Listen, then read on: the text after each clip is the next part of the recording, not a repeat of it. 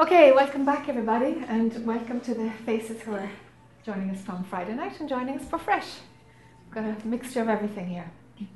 Okay, Sriram, will we continue? Sure. Great. Let me know when you want me to stop, because then we can do this separately later.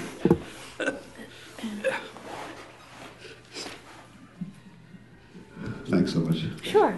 So I think you talked in your book about experiences are carried out as a baggage. You know, you carry the baggage of experiences, and that you, you can that can use be like a drug as a memory. Yes. And that can warp your judgment going forward. And then sometimes you have given us some of your experiences, like you know the analogy of a vacuum and a suction. Yes. So is there just a heuristic device to as a so there is a role for that in teaching or learning. What's the right role for experience? Okay. Understanding experience is, is what is most useful. Understanding what it is. Um,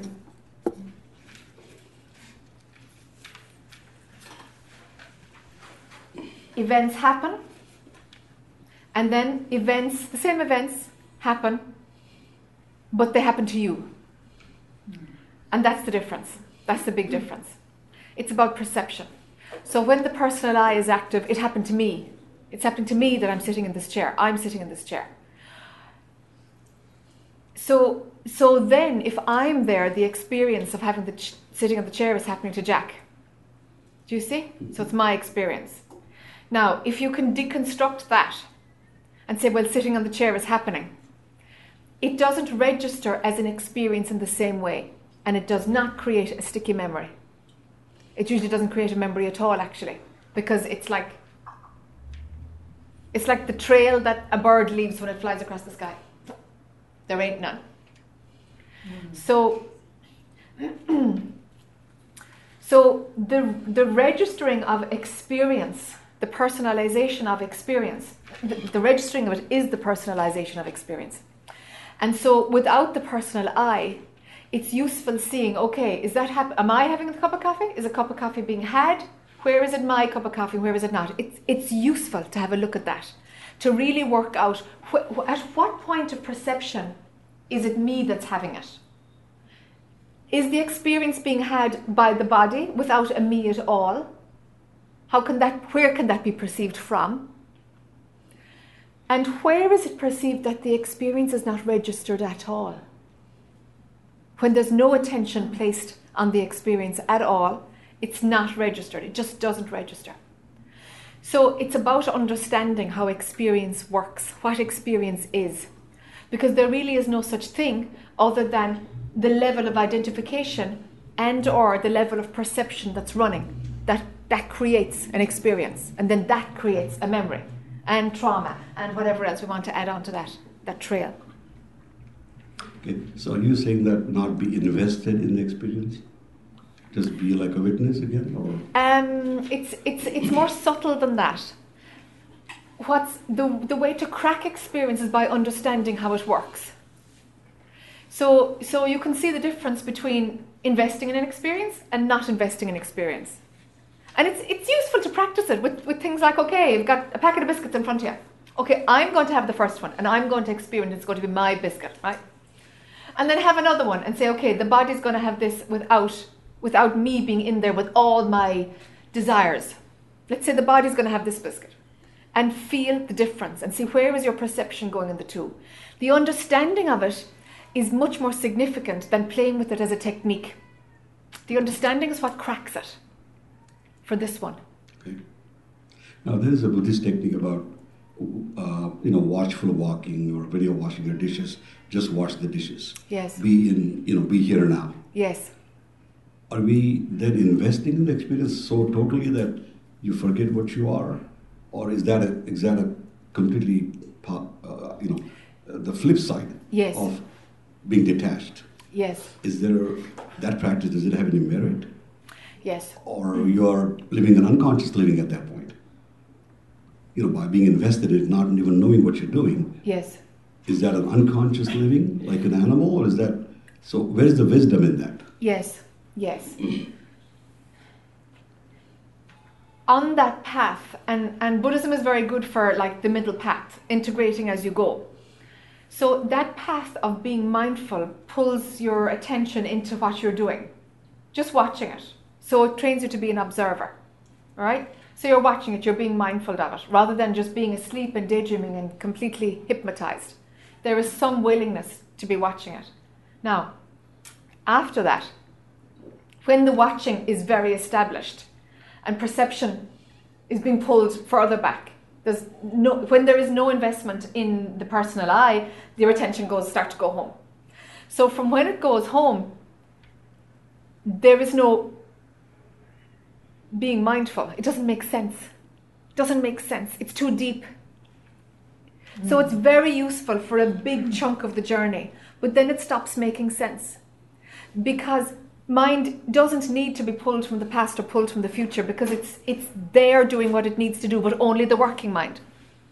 So mindfulness detaches from the thinking mind and lets attention be focused on what's doing and that what's happening, and you're in the activity of what you're doing. So that runs out, no? That runs out because it's a training technique for the thinking mind, and the working mind is allowed to do the thing. Thinking mind is calmed down, and all attention is on the working mind, on the task. Mm-hmm. You see? Then, when the thinking mind disappears, there's just the working mind that's picked up. The working mind that does the planning, the organizing, the driving the car, whatever it needs to do, the working mind is picked up and put down as it's needed. Whereas mindfulness, then, it's like, whoa, that would be take way too much way too much of a contraction to focus mm. on what I'm doing right now. Way too much. It's like the capacity to be mindful seems to peter out with the thinking mind because it's really a practice for the thinking mind. And then the natural flow of consciousness, there is always attention on what's going on, but it's not about putting your attention on it. There's the natural attention of, of, of just what's moving through the form and there is a trust there that enough attention is, is there to enable functioning. Okay. So then the action is happening through you. Yes, through the form. A doer. Yes. At that point. Yes. And that's when the mindful, the so-called mindfulness is no longer it's redundant. Yes. And to, I know I'm going to pick up words now, but there might be something in this. It's like the action happens through you. It's like the action happens through the form. It's not you. There's no you there. Mm-hmm. Happens through the form. The action mm-hmm. happens. There's no doer and there's nobody not doing. There's no doer and no non doer. There's just whatever flows through the form, and you're all of it. There's no distinction at all. Then okay. mindfulness is obsolete. Okay. Now there is another technique that's been used to deal with fear, or you know, the anger, or attachment, or ignorance. Those are three poisons. Is to examine that as, as if it was a precious jewel, as a gift Yeah. is that part of the mindfulness training to? I'm not up on mindfulness now. I've never gone that path, but let's let's look at it as a practice.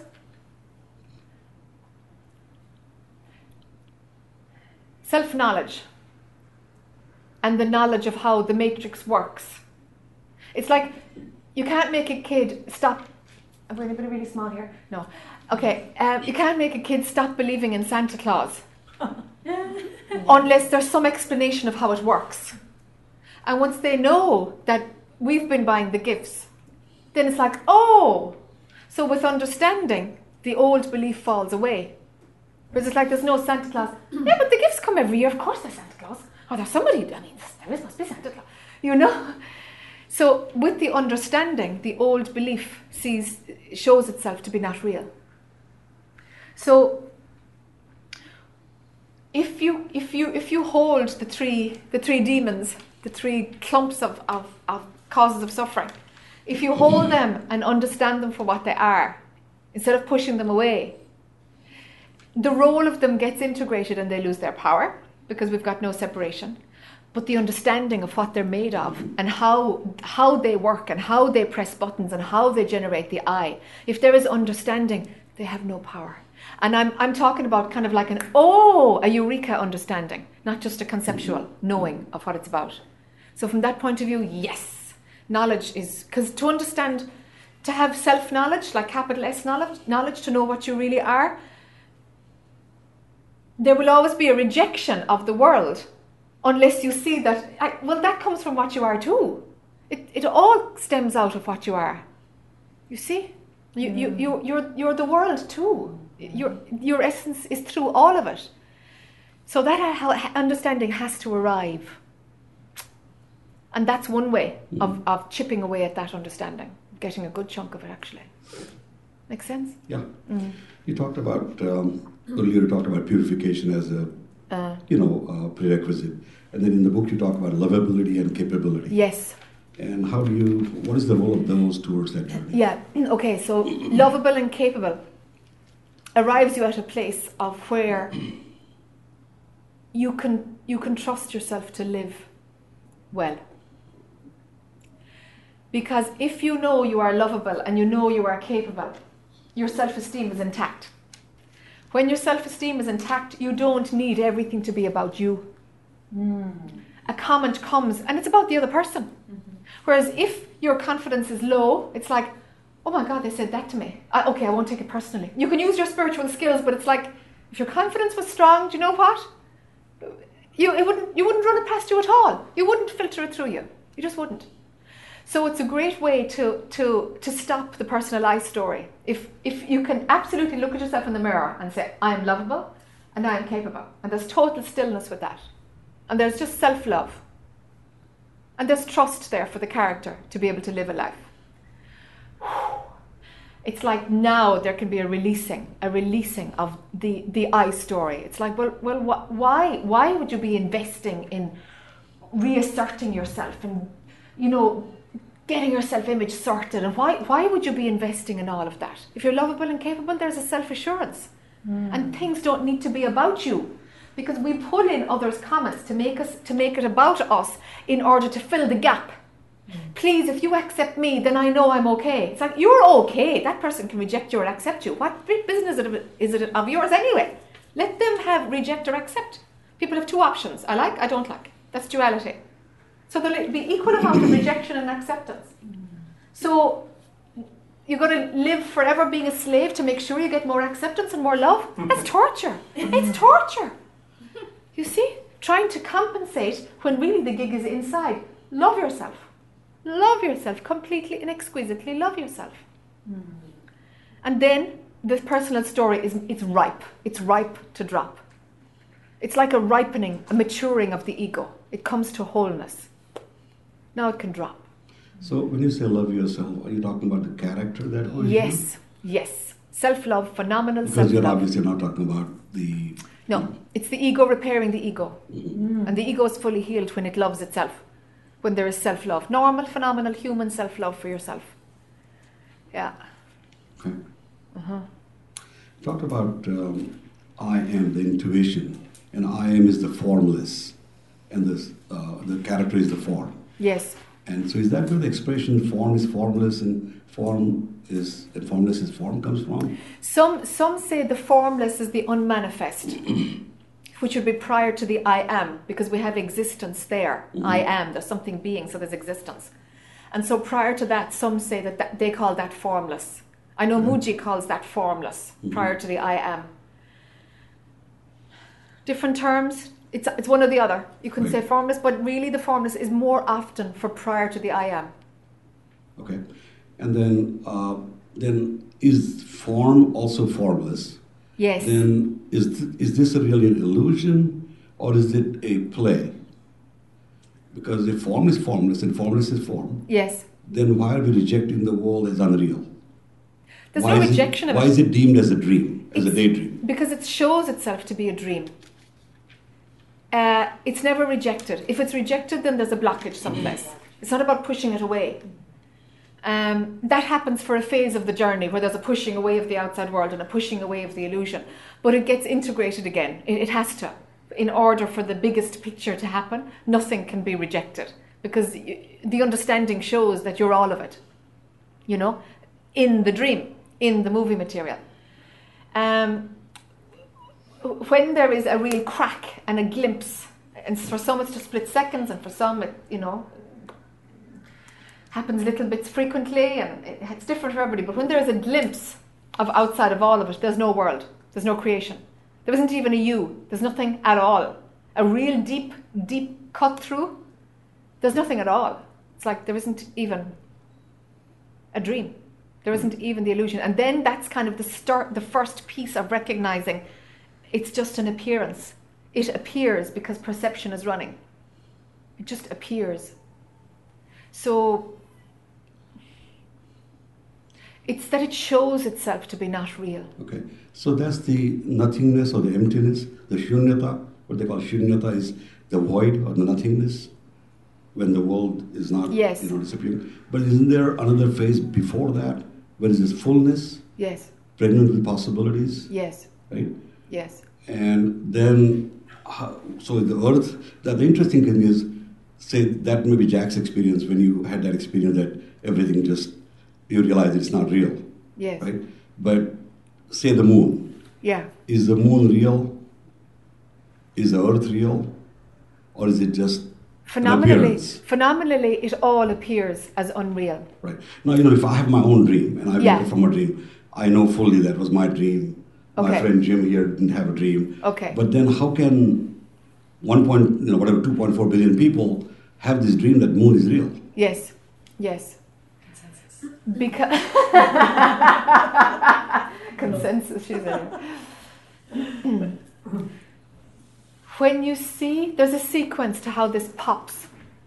When you see that you're not real, the world shows itself to be not real. If you're real, the world will not show itself to be unreal. It's about you discovering that you're not real. And the consequence of that is like, oh my God, the world isn't really either. Oh, holy moly. Though I, I'm just part of that matrix, of that movie that was plugged, that was part of my belief system. It appears as real. The moon appears as real, but it is known that it's not. It's just the backdrop for a movie. It's, it's, it's, this, it's as unreal as the Jack character is. But, but within the movie, it appears as real. Here and now, it appears as real. But, but dropping my attention right at the wedding, They really got married. they did the illusion. so, so What before they start kissing now, you see? yeah, I'm gonna freak out. I hope so. I hope so. Um, so, so to, to say that the world isn't real and to hold that you are real, there's something out of sync there. Yes. That won't wash. It just won't wash. It'll be a conceptual. It'll be conceptual. So it starts with the emptiness of the self. It does. It then does. it becomes the emptiness of the universe, right? And even the emptiness is supposed to be empty, yes. right? Yes. So now, if the world is so, then what is the perspective on all the, you know, the, the mayhem, the programming, you know, the, the, the genocide going on? Is it just a leela? Is it just a play? Yes. And how, if the if the prior to consciousness is so loving, how can that be allowed? Why is Yes. it allowing that? Why is it witnessing Yes. that? Yes. Yes. Good. Good thought. Okay. okay. okay. so phenomenally, the genocide, the torture, the abuse that happens in the world, phenomenally, it's horrific. Mm-hmm. As the backdrop pulls back, you actually see that it has to be there because it's the play of duality. Everything and its opposite will show up. Pull back another bit, and you'll see that consciousness isn't caught up in the suffering bit. That's just the part of it that is believing the story. That's one tiny little part of it, believing and therefore believing the story and therefore suffering because of the belief. The belief is causing the suffering. The suffering isn't endemic. It's not penetrating anything. It's not. It's as a consequence of believing in separation. So it doesn't contaminate consciousness. So consciousness doesn't feel the urge to fix it because it's just having that experience. Consciousness knows that it isn't losing something or gaining something by pain or by joy. Consciousness is the totality. So, whatever experience happens within it is a passing experience. You see? It doesn't need to right itself. It's not trying to right itself. It manifests and refines that manifestation, and manifests mm. and refines that manifestation, and manifests and goes into the dark and comes out of the dark and goes towards the light. So it's playing with itself. It's never lost, losing anything. But within the phenomenal world, when we don't have that wider view, of course, of course it looks like. So that's the, the, the perception playing a different story of the same movie. But the wider the perception, you'll see, my God, nothing is lost and nothing is gained. I was never touched by the amount of horrific things that happened to my character, to, to me at the time. You see, it's like, gosh, it was just, it, it, was, it was just beautiful and exquisite how, how experience happened. And, and, and it didn't touch what I am. So what you are doesn't need to, to do anything. And there is love underneath all of it. Mm. That's much more potent than any of the suffering mm. that happens. Because the love goes the whole way. The suffering is only on the tail end as a result of believing in separation. But the love is there the whole way through. Never lost even by the appearance of suffering. Now, one time you mentioned in the book that uh, there is never a time when the desire needs to be fulfilled. Yes. So is that what you were referring to earlier? That just watch it, or um, then why is there such compulsion? Yeah. And addiction and gambling and whatever have you. Yeah, yeah, yeah. You know, if that simple truth is, you because know, was not was revealed or whatever, when, so difficult to get. When the mind is the boss, and you haven't started to manage it, then desire is its strongest tool. And when when there is an obedience of the form of the character to mind, it will completely be desire driven. It will only be desire driven until that, whoa, maybe there's something more, until that little first stirring of starting to wake up and you get a bit of distance from your thoughts. And there seems to be an option to follow desire or not. Okay, but now we're beginning to pull away. And mind is watching mind. You see? At a, when when we pull so in the beginning you have to follow desires because you're asleep you don't know any difference and and there's nothing there that can even see that it's a desire you've no objectivity at all and as the objectivity increases the last hurdle of the last hurdle of where desires are seen is know if a desire is still making is still in charge of your action get if there's a desire that has to happen just do it it doesn't actually have to happen, but if it is stronger than your capacity to see through it, then it does. The fastest way is to fulfill it. You see? That's a subtle linking there to what we're talking about before right, lunch. Right. Yeah. Until the next time. Until the next time, until yeah, until, until you wake up, until un, the capacity. Until you see and you see, ah, oh, there's there's the game. There, okay, is there any? No, even if it's like, is there any desire anywhere that needs to be fulfilled?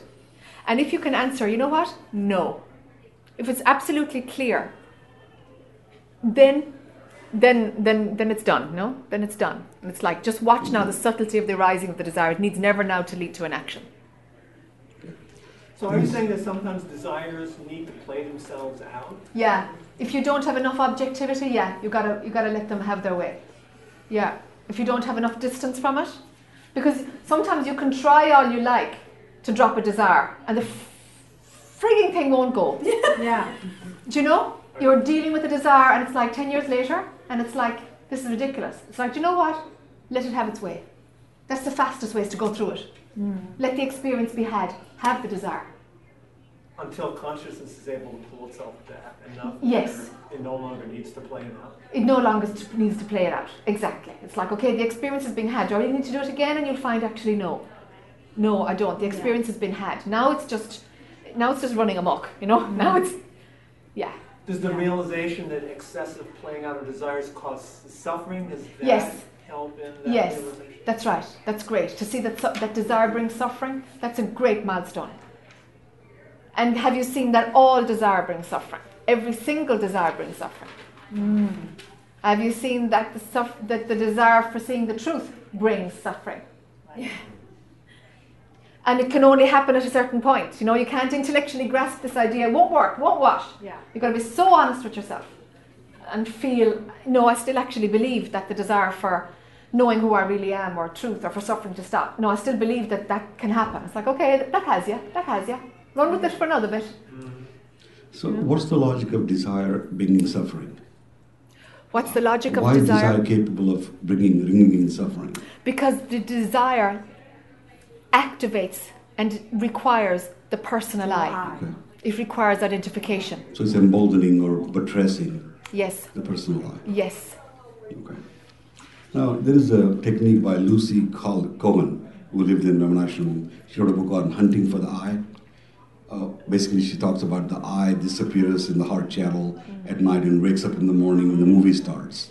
Uh, and then, but if all this is unreal, all these brain pathways and so on, are we investing in, is that just the mind investing in the physiology and science?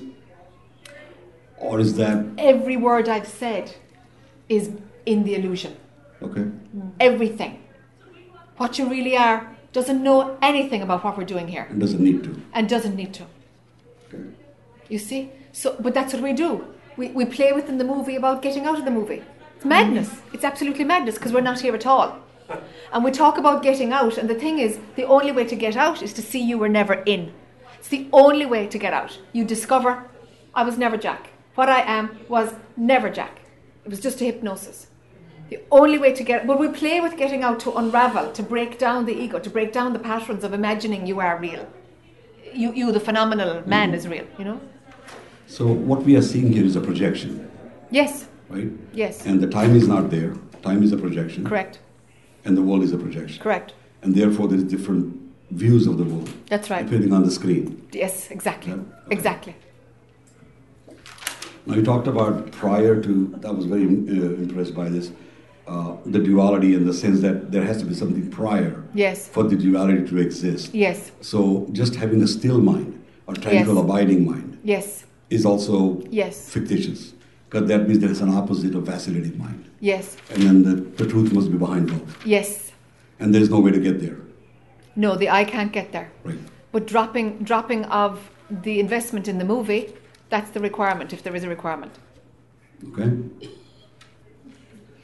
You talked earlier about rejecting the mind. If you see colors, reject the colors, visions, because that's in the dualistic frame. And um, Yeah. as And long as, yeah, The mind will use anything as a distraction. to, re, to reassert its control, to reassert itself, Yes, yes, yes. to keep, its, keep itself alive. Keep itself alive. And this is interesting. You said that when you go to that point, there's no one, no one coming back to explain. Yes, Because if you try to explain, it's the ego. that's right. And if it's the ego, it cannot experience that. That's right. So your mind So can't it's get it. indescribable. Yes, your mind can't get it, but you know it. You, you know it. You resonate with it. At some, something resonates. Because otherwise, we wouldn't be here talking about something. Right. But the mind is like, how far can I go? How far can I understand this? What's the line between, between, between the mind and where it can't go? And that's where the useful thing is. Tell the mind there's a place you can't go. And once that acceptance comes in, it's like it, a level of the grasping stops. Off limits. Yes, off limits mental limits. off limits. But and then you've got that inner cognition, that inner recognition Right. that's active. So you mentioned that that thing is irreversible. You know, the experience or whatever you want to call it, the being, and abiding in that. You can just be that. Yes, You, you cannot describe that. yes. We try, but no, you can't. Of Okay. course you can't. So Because mind is only making a version out of it. Right. So does that is that a no you know uh, is that a process that takes time to to develop firm abidance in it? Yes. I mean, you can have glimpses of it, and that's not the real thing. no, it's not the real thing. They're carrots to keep you going. Mhm. Yeah. So and there, there, there's no technique there either. The abiding takes quite a while to, to stabilize. Well, you see, there's loads of techniques and there's no technique. You've got to use the techniques until the techniques spin out. Mm-hmm. You might as well, you know. This is the game of Maya, huh? Let it be played. Yeah. A couple more questions. Yeah. Uh, you talked about the direct path, and that assumes that there are indirect paths, right? And the indirect paths are japa, and then mantra, and then devotion, and then kirtan, and karma yoga, and then open awareness versus concentration. Those are some of the techniques. Okay, I call all those progressive path, mm-hmm. indirect path. Okay. I would. Direct path is abiding in that resonance that you are, what you are is beyond, outside of all of it. Abide there. That's the direct path. Mm-hmm. So then you re- recommended a devotional practice the other day to somebody. Yeah. Was that based on their proclivities? That, that was her. That was her. It was just all Okay. around her. Her way is through the heart. Yeah, yeah, yeah. So what's the role of devotion in this? Is that just a uh, is that just a train you take to the destination? Yes. Then go to the direct path. Is Yes. that an intermediate vehicle? Yes, yes, it is. And it falls down when you see that there's nobody devoted to something else, that the structure of devotion requires two. That there's something being devoted to something else, devotee and devoted, or whatever it is. So, so, so it requires two, and it falls down. You see? It requires an external thing, huh? Mhm. So, but, but keep using it until it shows itself to be the block. Okay. It has to show itself. Because you know one of the greatest non-dual is uh, Nisargadatta Maharaj. right? Yeah. And he was trained in Nama Mantra. His guru gave him a name. Yes. And then he, when he, after, I think, after Guru passed three, after three years, after he realized, he was asked to give Nama Mantra to some, although he declined. And he said in his teachings that the Nam, and there are many saints in Maharashtra especially who are like Dnyaneshwar and Tukaram, they, I mean, they're staunch believers in the name, Name, the name. divine name leading to that. Yes. And then Nisargadatta Maharaj, his genius was to saying that that name is also the I am. Okay. Um, is that because the, Yeah, yeah. So, so for a long time he spoke about the I am, and I am that, yes, and the I am. Later on in his life, he said the I am was was too much, too much. Too much. You know, and he said, I wish that that book I am that had a different title. You know, so so. A lot of what is spoken is is specifically for the culture, for the person, for the group. You see, consciousness is kind of being very specific, specifically in a, especially in a satsang environment, is being very specific to what is needed there. So you you kind of have to work through and see, okay, okay, was was is that a general? Can that work for everybody? Going to the I am, going to the name, going to the I am, can that work for everybody? Or, you know, I would say, yeah, that'll fine. That'll take you to to existence. No, the Jac story is come on, prior to existence, prior, outside of all of it. Don't stop anywhere. Non duality isn't good enough the way the Jac character style is. Do you know? That's just her way. It's not right or wrong, it's just her way, you know? And I talked about the absolute reality, not being a creator. It doesn't create, No, it doesn't doesn't create. but it's supposed to be sentient. It's supposed to be Satchitananda. It's supposed to be existence, knowledge, and bliss. uh-huh. So, Uh-huh. and so where, do, where does omniscience? A lot of these great saints were omniscient. Yes. Like for example, Satya Sai Baba, he was a great saint in South India. Yes. It's an interesting story. Yes. He was invited in Africa to give a talk, and they had arranged all the interpreters in Swahili. And uh, you know, suddenly the interpreter got sick, and then they were panic. What is he going to say? And he spoke fluently in Swahili for two hours. And then you know, so where is that omniscience, omnipotence, omnipresence? Yeah. Is that a Yeah. function of the prior to consciousness? Yeah. Um, no, prior to consciousness doesn't do anything at all, isn't engaged in this. But we have a capacity to register with it, to, to, to resonate with it. So, so within consciousness, consciousness is doing all of it. Like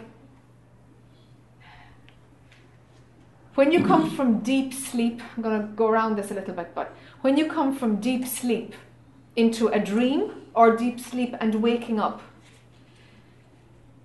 from deep sleep, deep sleep, there's just pure consciousness, just pure consciousness. But it's not conscious consciousness. It's not conscious consciousness unless it can be conscious of itself, and the only way of knowing that is, you know, probably if you're awake, you know, as consciousness is aware of itself, is aware of itself. It depends if, if, if you can see that or not. It's, it's that's something that shows itself along the way. But in that shift from pure consciousness, which you get, which you, which is what's going on in your perception, every night you're in deep sleep. There is pure consciousness and nothing else going on, nothing else. But but but your mind can't register it. But if your mind isn't the thing telling you what's real, and you know that your mind is full of BS and is just interested in lying, well then, as you pull back, you'll see that you'll get to recognize that pure consciousness. You'll even get to see that the form is asleep and is in deep sleep, and that there is pure consciousness. Something is abiding in pure consciousness only.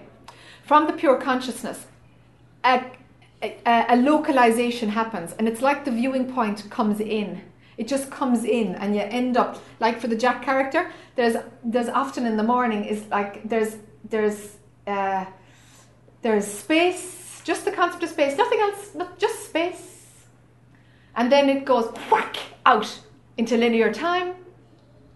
And then there's a like a it's like a, a, a needle, like like the gasoline needle, you know, there's a, like a needle goes along and it picks a point in time, it lands someplace, and then there's a movement towards that where it's like it's like it's coming in all the time, and a movement towards that point in time, and the point in time ends up being a country and a month and a week and a day and a moment, and whoops, there's a Jac form and thump, in we go, and it's like whoa, and then the program of the Jac character is there, and it's like Oh wow, this is this is the Jac story. Oh yeah, okay, hold on now till some memory comes up.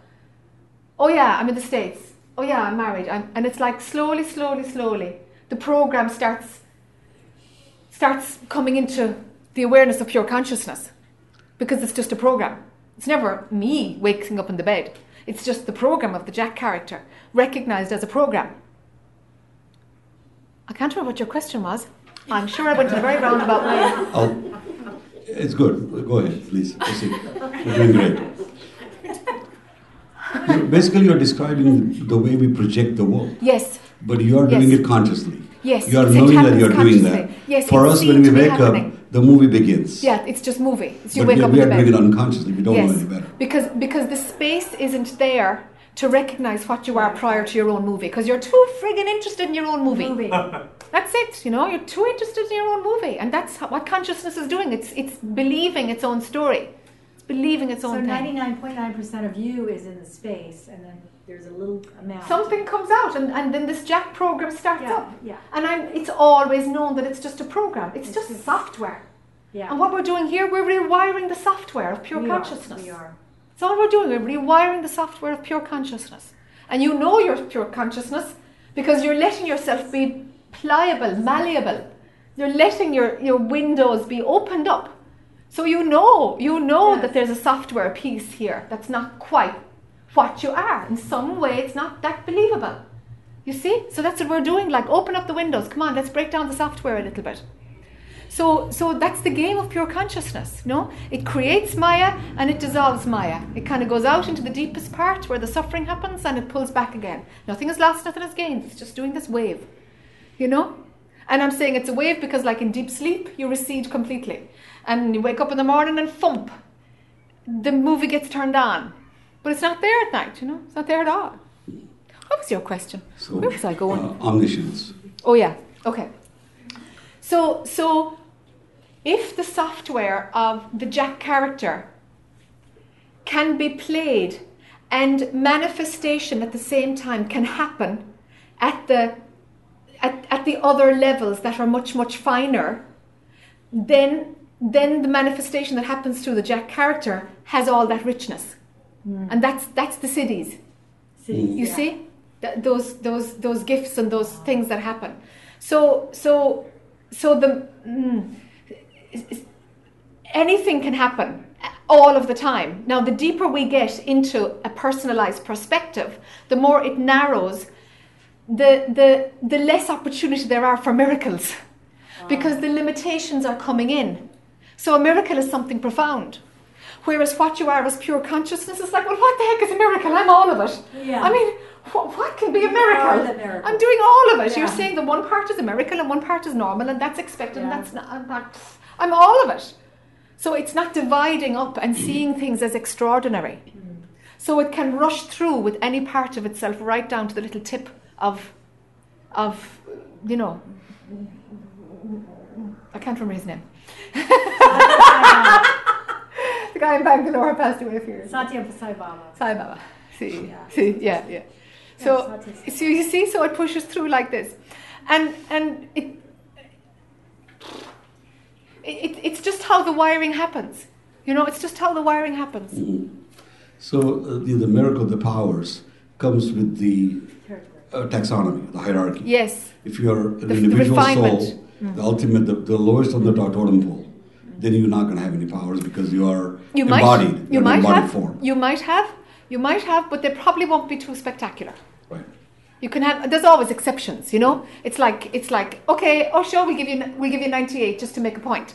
98 Rolls Royces just to make a point, you know. So it's like okay, just just to break the limits of the mind, we'll give this you know person who's like a, an alcoholic gambler, we'll give him this gift of healing. Pop.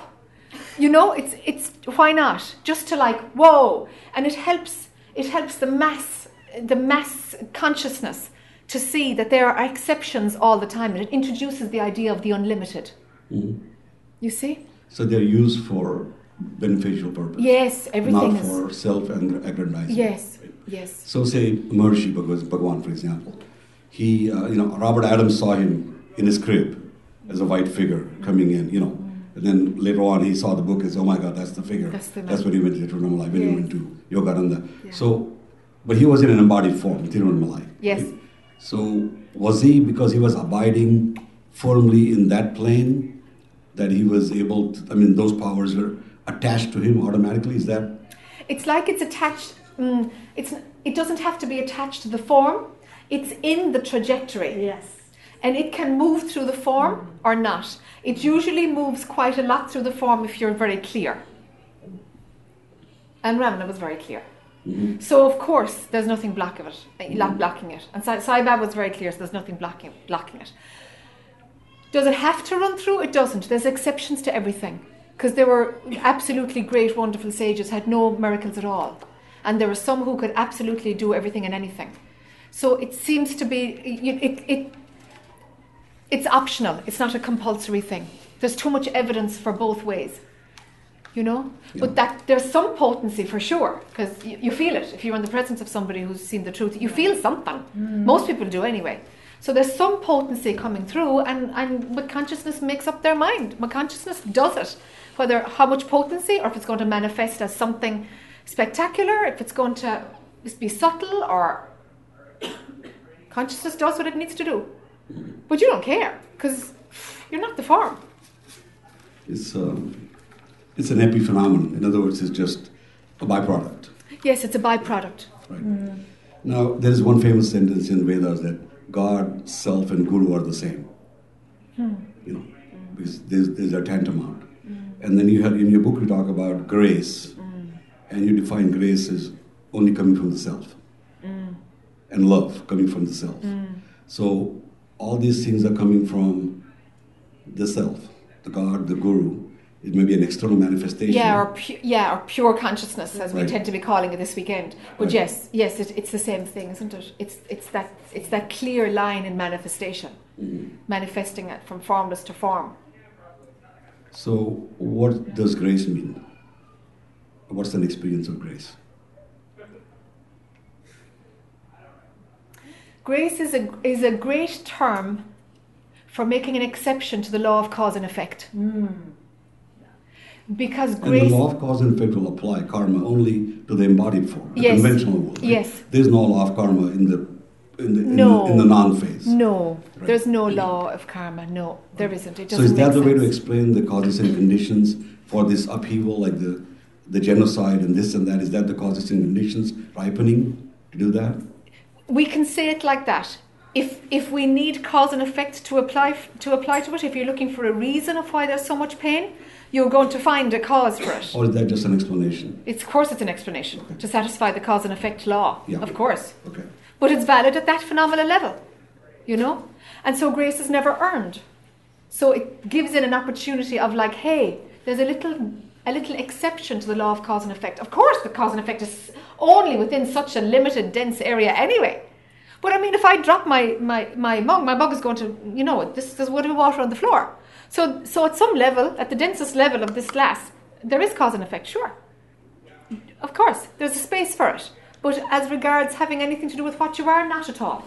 And so grace is this fantastic opening to show you, you know what?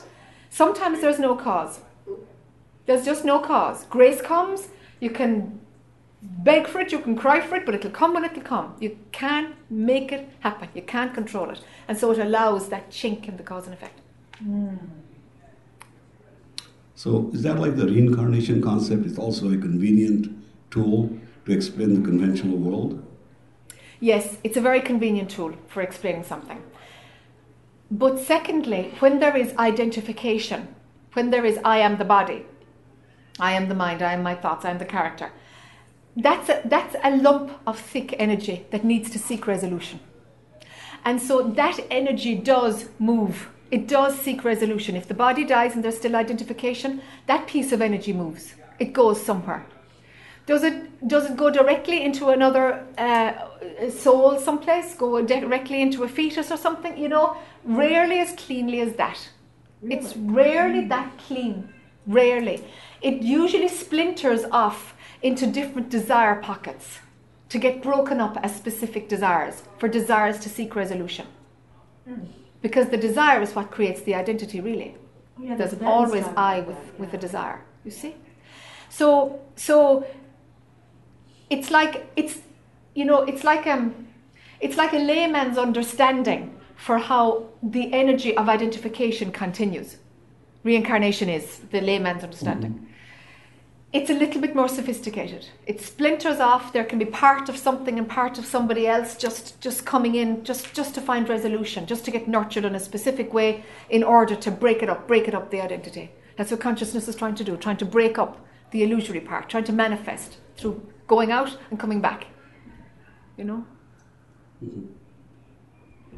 So there's a place for reincarnation, yes. There's a place for it. So then there's the Buddhist philosophy about, you know, hells and animals and then Yeah. humans, then gods, and then Yeah. pure land. Yeah. And then, you know, there is a talk about virtuous action versus non-virtuous action. You know, and cherishing others Yes. being a virtuous action versus self-cherishing Yes. being misery. That's what the Shantideva was saying. Is that just a heuristic method to teach people to behave? Exactly. Exactly. To give people an understanding so that they won't go into the intellect too much. To give you an understanding that's plausible and makes sense in order to just let it go and do what's important. Yes. And be mindful and focus and go in and find out who you are. Okay. I think I've Your direct access sounded an awful lot like bhakti yoga, devotional. Uh, uh, and then there's the royal. You got to come up. This is, this is the whole topic. come on. I know Are you, are you done, whole Shuran? I'm done, yeah. four thousand years. Thanks. You've been around for 4,000 years? No, bhakti. Oh, Bhakti. Yeah, sure. Sure. Just, just a quick question, uh, Yeah. because your direct ex- uh, access sounds a lot like bhakti. It has nothing to do with the intellect. It has to do with devotion. I can't tell you for sure if a bhakti follower has to be a devotee and and have someone in a form that No, not they're necessary. devoted to. But my understanding is you can follow the bhakti path and have almost no intellectual, which is another way of reaching Okay. nirvana or whatever you're, Okay. you're doing. Yes. And but you don't have to know anything. Okay, you don't have to know anything, but an understanding comes mm. because it reveals itself. You don't have to know it, but we live in a culture of where we like to understand. Well, yes and no, because like my grandmother had a certain belief system, and she was essentially doing bhakti yoga, but it was a, a, very uh, basic, uh, uh, as written Christianity, you know, Okay. the tenets and all the stuff, Uh-huh. and very big fee and all that stuff. Uh huh. But it worked for her, and she wasn't necessarily happy. She wasn't necessarily, because that's all body, emotion. But she existed within the, the, the hardships of her life Yes. very well. Yes. The same way that Hinduism and Buddhism, one of the benefits is that while we're in form, it, it allows us to learn and manifest these emotions. So, like you said, whether they're desires or non desires, it doesn't matter. Each one of them is going to lead this body into doing or not doing. And when I get into doing uh, or doing duality, like he said, wherever he went, uh, then I get split automatically if I'm in duality. Because before. How can you be in duality? There's there, there's only you in duality. Like Yes. you can't be outside of duality because That's why there's I'm no saying you. I or you. It does. It's immaterial because those are personal pronouns, and Okay. if personal pronouns Okay. means that you're in duality All right. automatically. Yeah, if it's believed, but our language doesn't have any other But underneath that is Gnostic knowledge, uh, or something like Gnostic knowledge, yeah, uh, which is the form- formless. which is the The formless. the formless. What do you believe yourself, or have you learned this? Have you read this, or what? Where are you at yourself? Where do I see myself? Yeah, where are you at yourself? Where, Ask. where are you I, at? I'm sorry, my British uh, uh, family is over there. It's not here. Go ahead. Ask, like ASK? no, No, AT. AT. Where are you at? What, Oh, like, oh, are you oh. telling me stuff that you've read, or stuff that you've found out to be true, or Both. Experiential. I mean, I've seen, quote, manifestations. I don't believe that dreams aren't shared. I believe that one of the things that people who are connected, which we all supposedly are in the collective unconsciousness, are in the formless, being all connected, that we share dreams. okay? I believe that's what I go after. Who's the fellow who believes this about dreams? Uh, well, a lot of people do. Uh, No, no, you. I'm oh, talking me. about I. per- you this- said this I believe. Why do I believe? Because I've watched it in no, action. I. I'm after that fella. Who is that I who has those beliefs that watch something in action? That's the that's the personal experience I that you were talking about. See, Okay, and is that- you? is and that me? is that you? That's me in terms of this, but that's not non-me. You use the Taoist expression, "Nothing is lost, nothing is gained," Okay. which is mainly Taoism, Okay. uh, or a portion of Taoism. Okay, but uh, And, let's and I'm saying the now. same thing. right. For I, I, I manifest this in a in a way that I, with the formless, manifest this in a way that you can perceive it, which is the empty space, is the energy, and the electrons as the form. Yes. Uh, it's, it's, it's, it's the fact that what do you do with all this empty space? So if I could really see, quote, you beyond form, which I think most of us see periodically, is that we see beyond form. And we see the emptiness, like the, Yeah, sure, sure, sure. you know, yeah. like the silence. uh huh. It took me a long time to get a feel for that, listen to the silence between the bells, you know. Uh huh. So, so I'm just a manifestation of what's convenient in this play or this movie. I've been in both places, the audience and the It- stu- It it it feels like it feels like there's something that that hasn't been seen through in the manifestation part.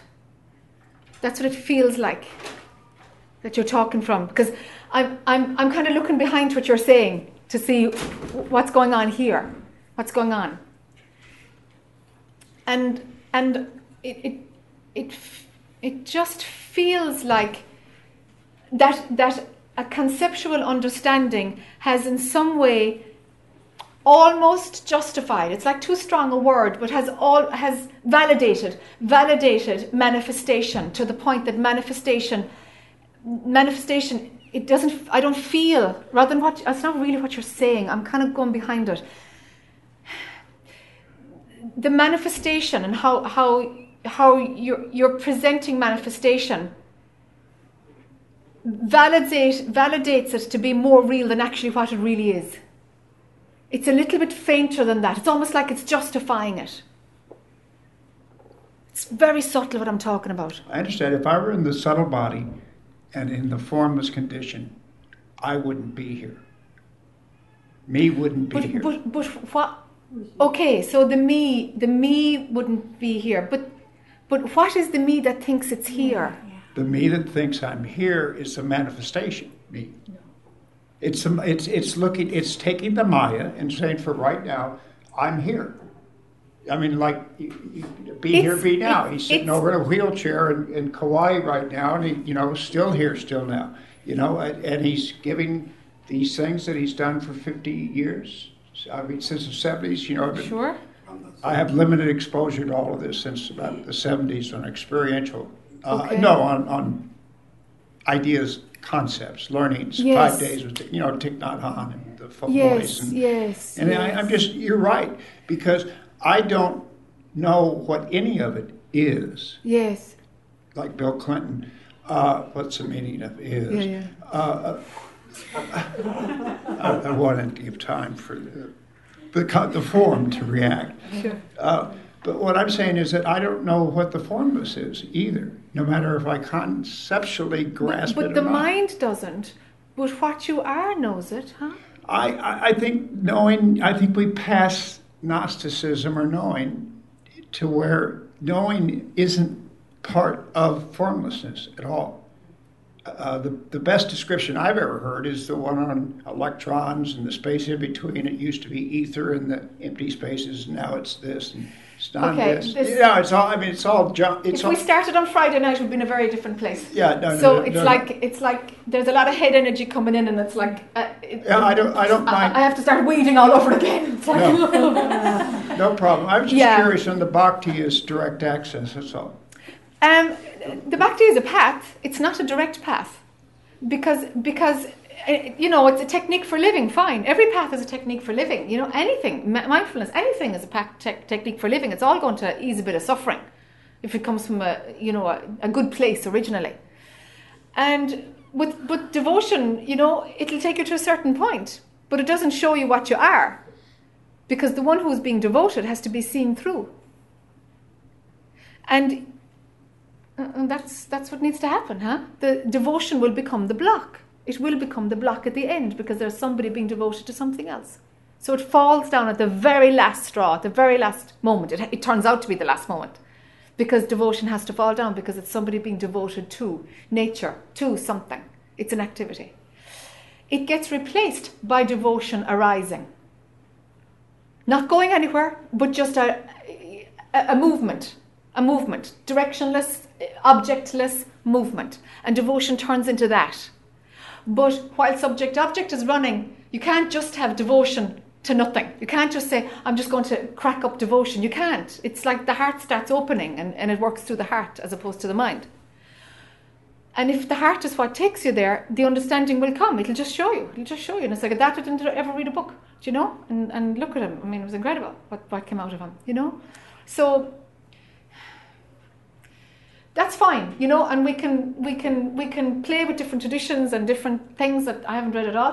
Uh, you know, we can talk about those different approaches, but at the end of the day, it's just about you. It's about the man who's sitting in the chair there, and and the aspect of well, what really is it, and is there contentment in the character, and is there some recognition that there is more, and can that be allowed to expand? I wouldn't be here if I didn't believe that. So yes. Right. Then let that expand.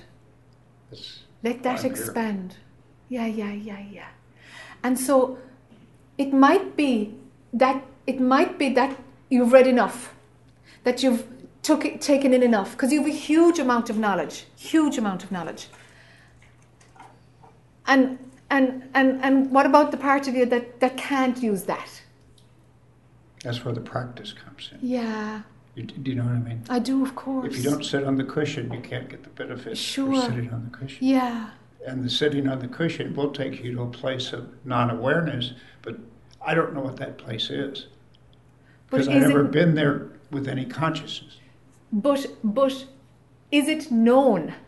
Is it somehow is there some resonance somewhere with it? Uh, for me or for Yeah, for you.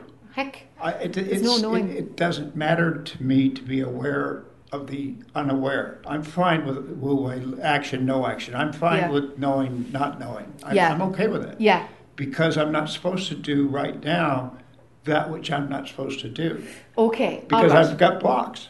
Okay. So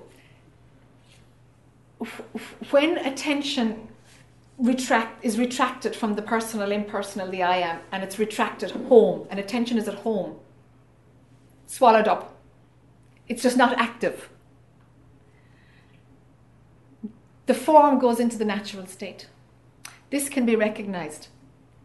This is something that phenomenally uh, that that, a one can align with, and it's very useful. Do you know? Oh, yeah. And then when the natural state is at play, there is a, a pointer you can use to go prior, go prior, go prior. Now, sure, of course the eye can't go there and it can't be known cognitively, and, and that's fine, that's fine. But there is knowing in it, there is some resonance there.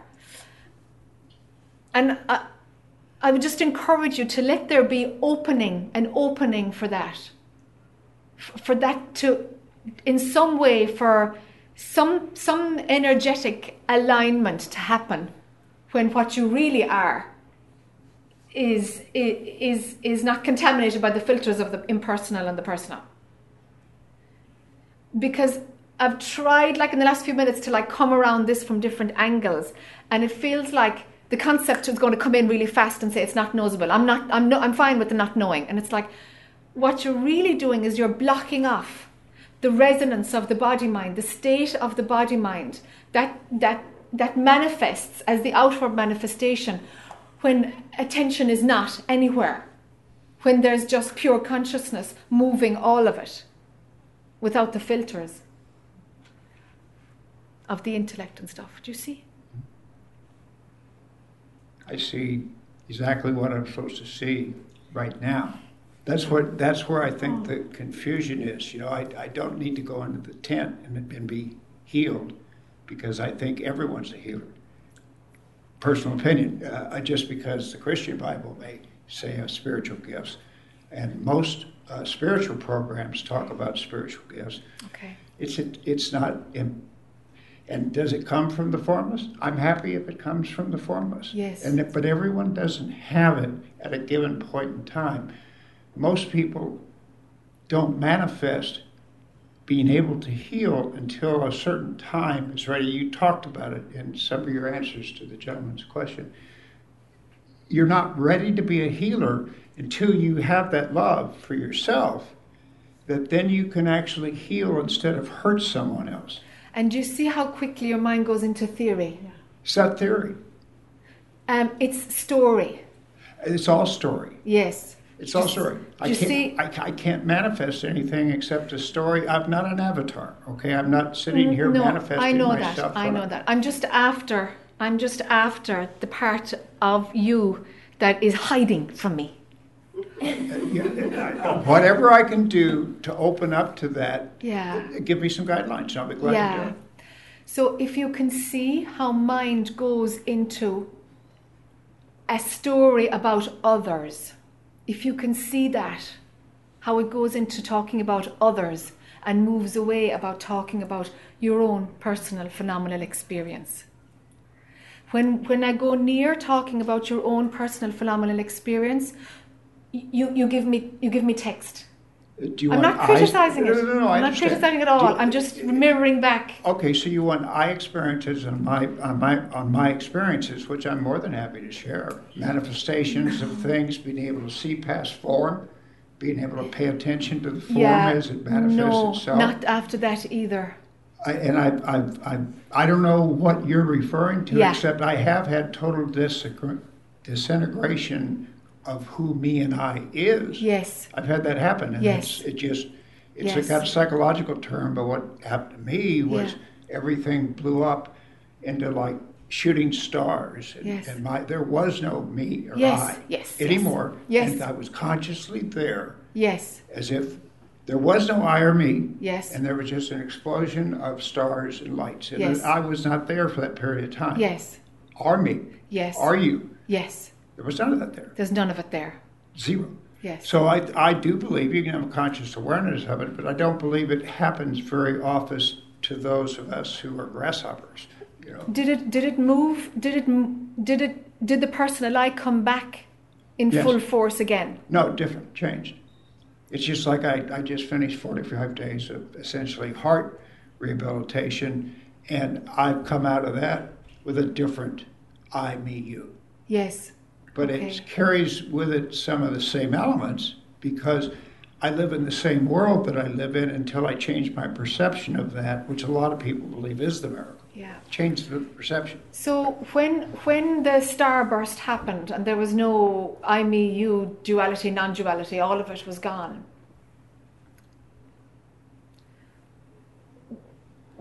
Was there a seeing that that was what capital R reality was, or was that is it just an experience, or was there a recognition that that was reality? Well, at the same time, no, no. What, what I recognize for me Mm-hmm. is that was the disintegration of personality, I, me, you. It all went away. Okay. It was gone. So when it comes back, does it have, you're saying it's different, but does it have the same authenticity? It, it, it, I think what happens when I have experiential things, which I've had a lot of, Yeah. and most people sitting here have a lot of because they want to Talk, enlarge no, that. talk, talk about you. Talk about you. Be Yeah. I statements. Uh, I have found that it always changes my perception. I become more open and, and to what your book might say, what the, the, the Vedic tradition might say, what Hatha Yoga has taught me, what this has taught me on beyond a, a chit chat. Yes. Because I can go there Yes. if I want to. Okay. But I'm not ready to go there. I was talking to the lady I was with that I'm, I don't suffer anymore. Yes. Okay, doesn't mean I can't suffer, but I just go through a little bit of pain Yes. because I still want to be attached. I want to be formed. I want to be attached. Yes. I'm accepting pain as a price tag for attachment, yes. and I'm okay with that. But I won't be because I used to suffer all the time, Yes. and I chose not to suffer anymore. Yes. and I don't suffer. anymore. So, so what what I'm hearing is when you say, "But I'm okay with that," it's it's it's like you have an understanding of what it's of what it what is playing, and there's an acceptance of what is playing. That's going to keep you at a plateau. That's that's a kind of a, a trick loop thinking. Because you can recognize what's playing, and then there's an acceptance of what's playing that's that's going to maintain the level of attachment and uh, that mm, I'd have to put a rocket under that. Well, I'm I'm older than you, and I have to rest more. I can make great spiritual growth when I'm open and younger, uh, because all of a sudden it's all new. Every time I pick up a, a, a manifestation of, of what we're, you're talking about, it's all new. Yeah. But you know, when you go through your 50th or 60th presentation of the same information that that is contained, because I used to sit around every morning and read various spiritual books. Okay. You know, Uh, yeah, just for I've just, just for me, I, Yeah, not yeah, to yeah, give yeah. anybody anything. okay, okay. okay. And and it all is essentially the same. It's just a path, like yoga, of the, Yes, the yes, yes. yoga paths, or this path, Yes. and and it's all the same thing, in my opinion. But we Yes. each need different things at different points in our life. Yes, And of course. To to maintain the plateau and not go backwards, but also to prepare myself and to allow the experience, the I experience, to go on, so I can go to a different level that I'm supposed to go to. Okay, okay. See if you can recognize in your own time, see if you can recognize when there is a, a realization of the experience that's happening, followed by the acceptance of it. The acceptance has penetrated to such a point that the acceptance is allowing the ego to accept its own existence, which is false. The acceptance is no longer your friend. That my dad would like to say divine discontent is a stepping stone to the next level. And once you get to the point where you understand the ego is helping you reach the divine, if you want to use that word, or grace, or whatever, whatever it is, and you said it in your talk, you know, that uh, these experiences are necessary, these desires are necessary. Because, Okay. and go ahead and experience them because you're going to experience them sooner or later. Okay, so, so can you see what I said might be Sorry, significant for you? Stopped up from being It's all right. Can the you, s- Maya world. Can you see? Can you see how acceptance has you caught? Yeah, Can you see it? and I'm okay with it. So you've accepted that acceptance is the block. So now we're one of the perpetuating blocks, it. desire. No, no, hold up, no, no. But you see, by saying that, you're maintaining the blocks, That's okay. and you, now you've accepted it again. I know. I, I'm telling you yes because I need to rest right now. I've been through a lot of experiences. Okay. uh, uh, Just, recently. just, just to consider. That's the only thing I can give. huh? Right. Is just in a few weeks, whenever you feel up to it, is like really have a look at acceptance, because it has now become the problem. I understand what Okay. you're saying. Just this is resting time, and this is Uh, regeneration. listen, you don't have to justify it. I'm just saying you can use that if you want. That's the most I- I powerful would thing I say can give you right expla- now. Explaining. I'm I'm not justifying because I'm perfectly fine with your approval or not approval. I believe. Yeah, so. I'm not approving or disapproving, but I'm here to, to give what I can give, you know? So Right. that's it. And thank you. Yeah, not I at all. appreciate- No I- problem. I appreciate it. No problem. Okay. Ragda, yeah. And then- Straight after her. So I wanted to come up Friday night. I'm Ragda McAfee, by the way. Hi, Kintu. Um, and earlier today as well. But I didn't really have a burning issue or Yeah. burning. So I created a list of kind of non-burning things, Okay. and I, we don't have to go through, you know. no, we're fine. Um, so, in my life, the first 20 years of my life, anxiety played no role Okay. whatsoever. Mm. Just high on life, didn't care what anybody thought about anything, wasn't really aware, I guess, of caring or non caring. But then the last 20 years of my life, it has played a huge role. But the last six months, it has dissipated significantly, but it's still residing a little bit. So I guess I think I know why it's there. All right. Um, Why is it there? I think it's an obstacle that I have to move through to to get deeper, to go deeper, to know my true self. All right. It's one of the blocks All right. that has presented itself in my life. All right. So, and I feel like over the last few months, I've made giant strides. But there's like this little residue, like you said Friday night. It goes, it just totally goes when you are, when you know the self. Like the anxiety is not there anymore. So, why? Why is it? I guess I say I know why, but I want to ask you why is it still there? What, what, what, okay, so, so what belief is it showing you? When it's active, what beliefs are you running? It's feeling, you know. Yeah? Um, And can you get the thought that's beneath the feeling? Yeah, and I've thought about it a lot. You know, it's typically a fear of not being good enough or not being smart enough. Okay. Um, So then these beliefs, you have to turn them upside down, huh? right.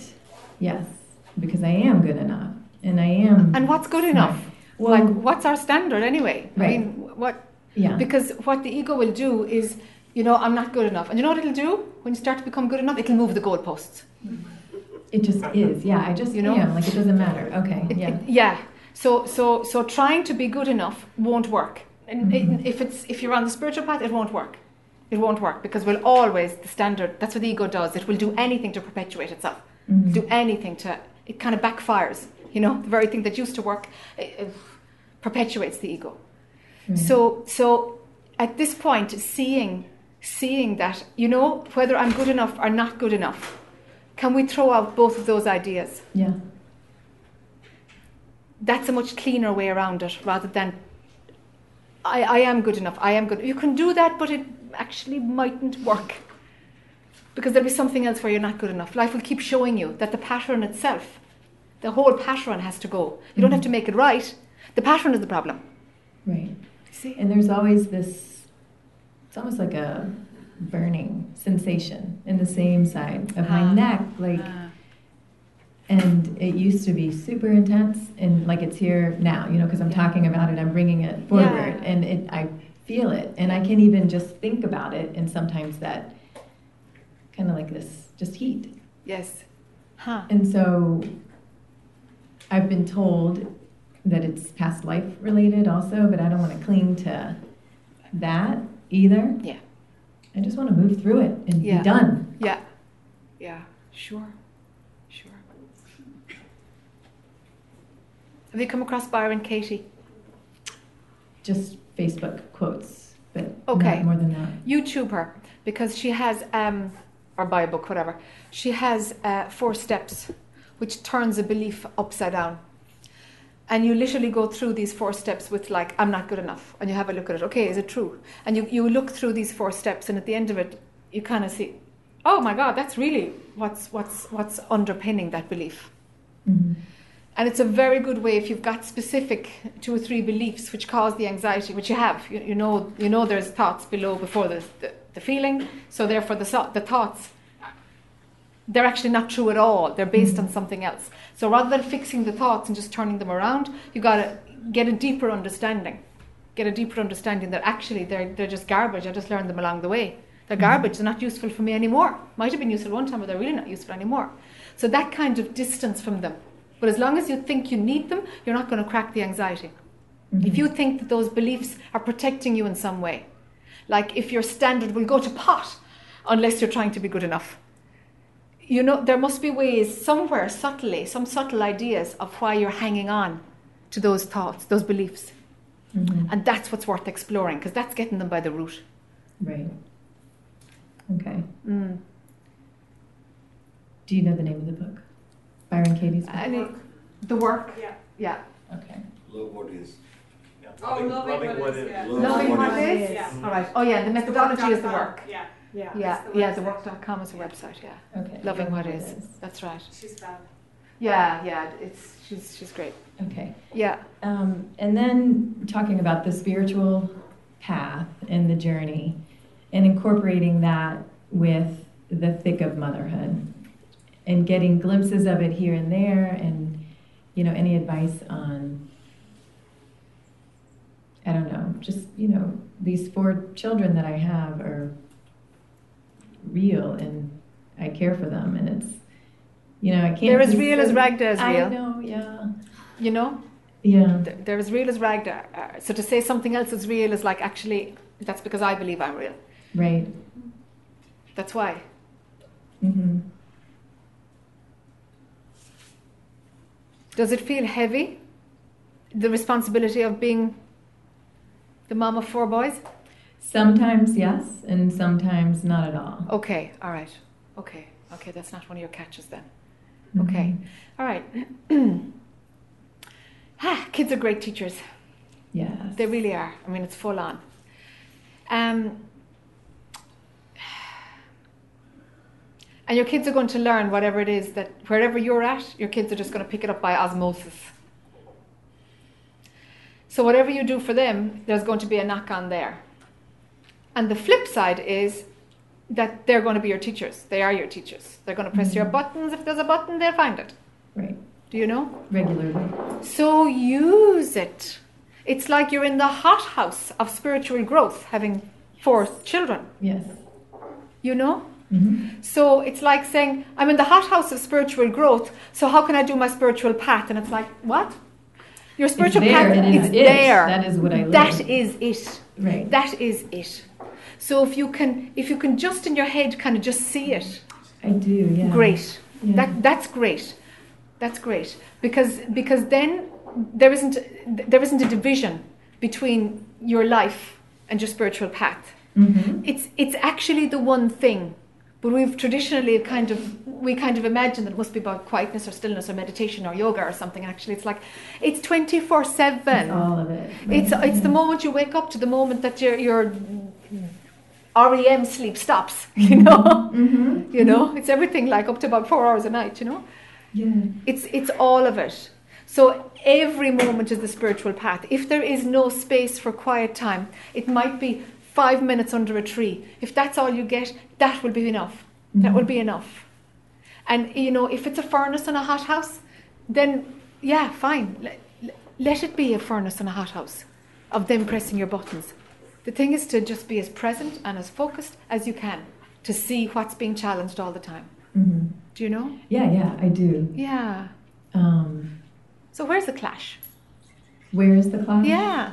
You know, it just kind of will come fast, and it's usually when I react, mm. when I'm not centered or grounded or in my There you go. space. Yes. You know, it's just, it's like I can be there, and then wham, I'm out. And then, oh, okay, I'm back, and I'm happy, and everything is great, and then wham, I'm out. And then, you know, it's like Yes. this constant. Yeah.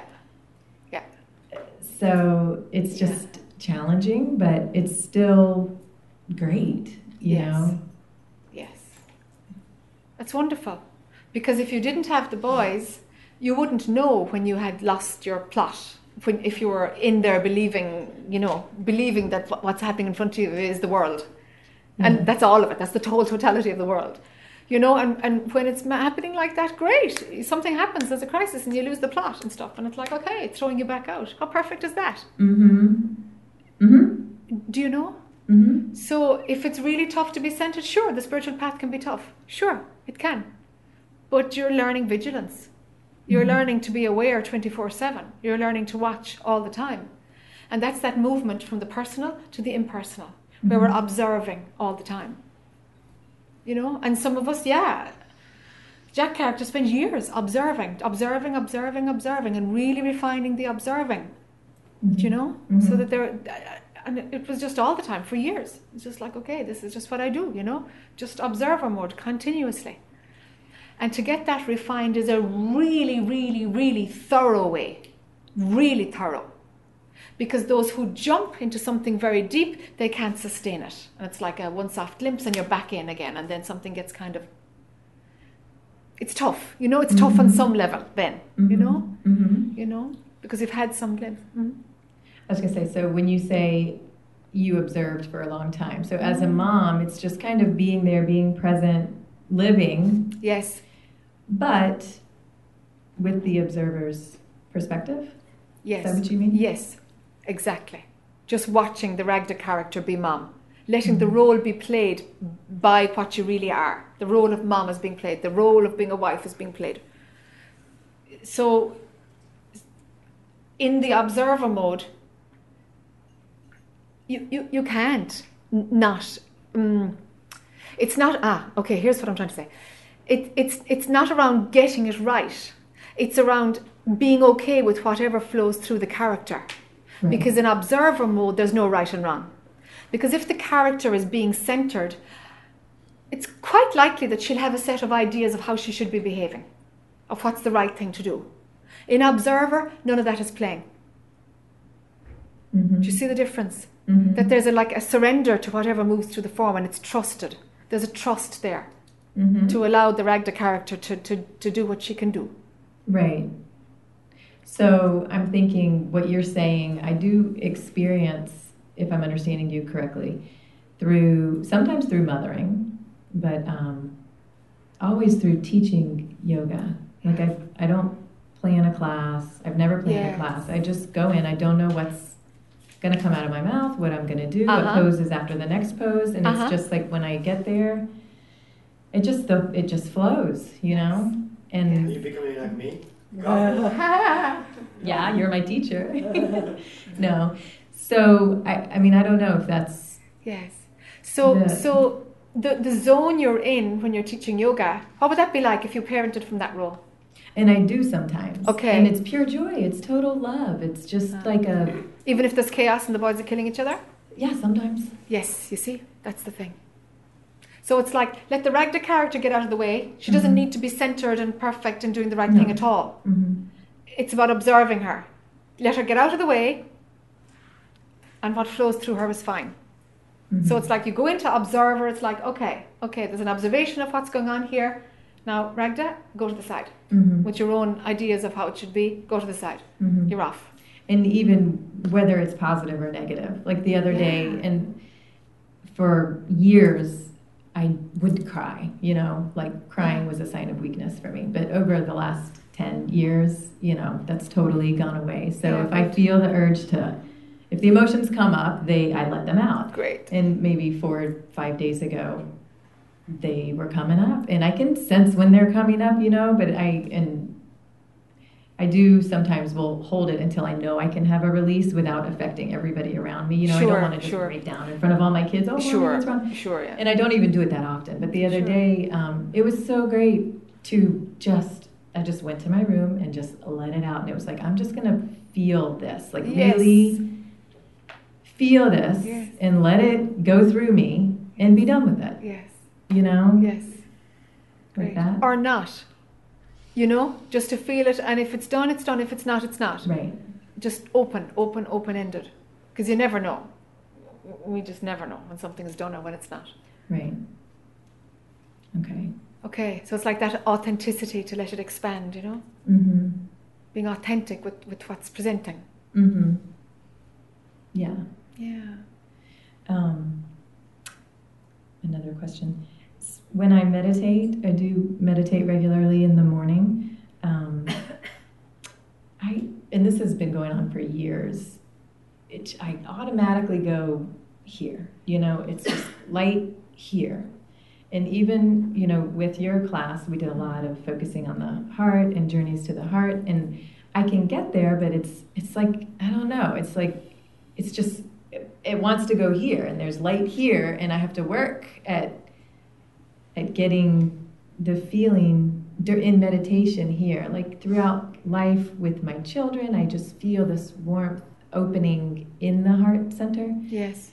but it's harder to achieve in meditation so do you know why that is So, so you see a light or you feel a light in your third eye when you start to meditate? i see it Okay, and, and and feel it Is- sometimes there's okay. pressure Okay. And why is why is is it is it that you learned that you need to drop into the heart or where does that come from if it's not organically happening? Yeah, I, you hear it all the time. You know, it's. Um, you were saying it earlier. You know, you have to open the heart in order to. Kind of purify it, really. Yeah. Right. Yeah. You Yeah. were saying that's what you were saying. Yeah, Yeah. You have to just shed it and keep shedding and shedding and go back and make sure it's Yeah. clear. Yeah. And it's not that I feel like it's blocked or that. I don't know. If if if the organic meditation practice is focusing that strongly on your third eye, I wouldn't push it anywhere. Okay, that's okay. I wouldn't push it anywhere. The heart is being addressed at home. That's for Mhm. sure. Okay. That's all right. That's that's all right. I, I, that's fine. Okay. yeah, wouldn't change that one. Okay. Good. Mm. And my last question is I've read a little bit about the death and dying process, and you told me about a Tibetan book that I Mm. wrote down. Um, but from your perspective, and I know that you addressed a little bit earlier, I guess when I think of what from what I've read, you know, well, it's all not real anyway. You know, there's no birth, Yeah. there's no dying. Yeah. We're just always ever present, always here, but we do go through that process on some level. So I guess it's what is it like? Is it different for everybody? I've heard that we create our reality here on earth, you know, through the thoughts and actions, and then after we die, it's the same. We create our reality. So in some ways, I, I feel like, oh, well, if we create our death surroundings, I better know what I want to be surrounded with when I die, you know? Like, Yeah, the the manifesting our own reality that works for a while. It's not hundred percent.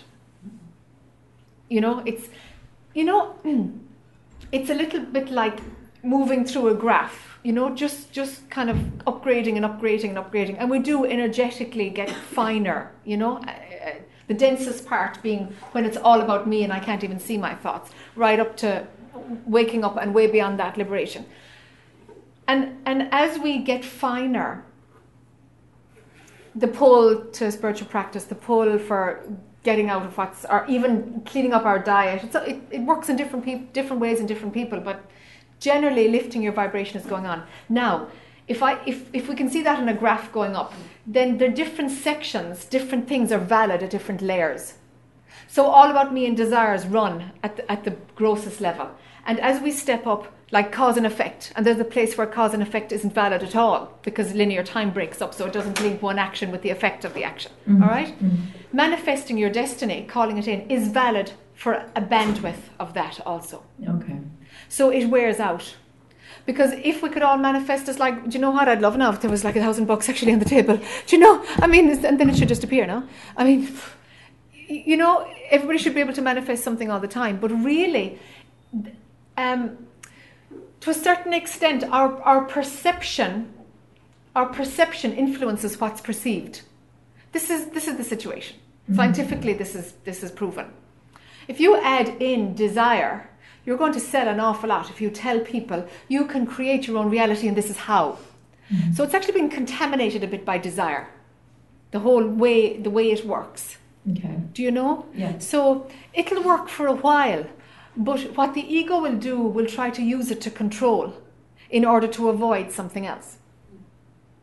Okay. Okay? So if you can take a leap and say, you know what?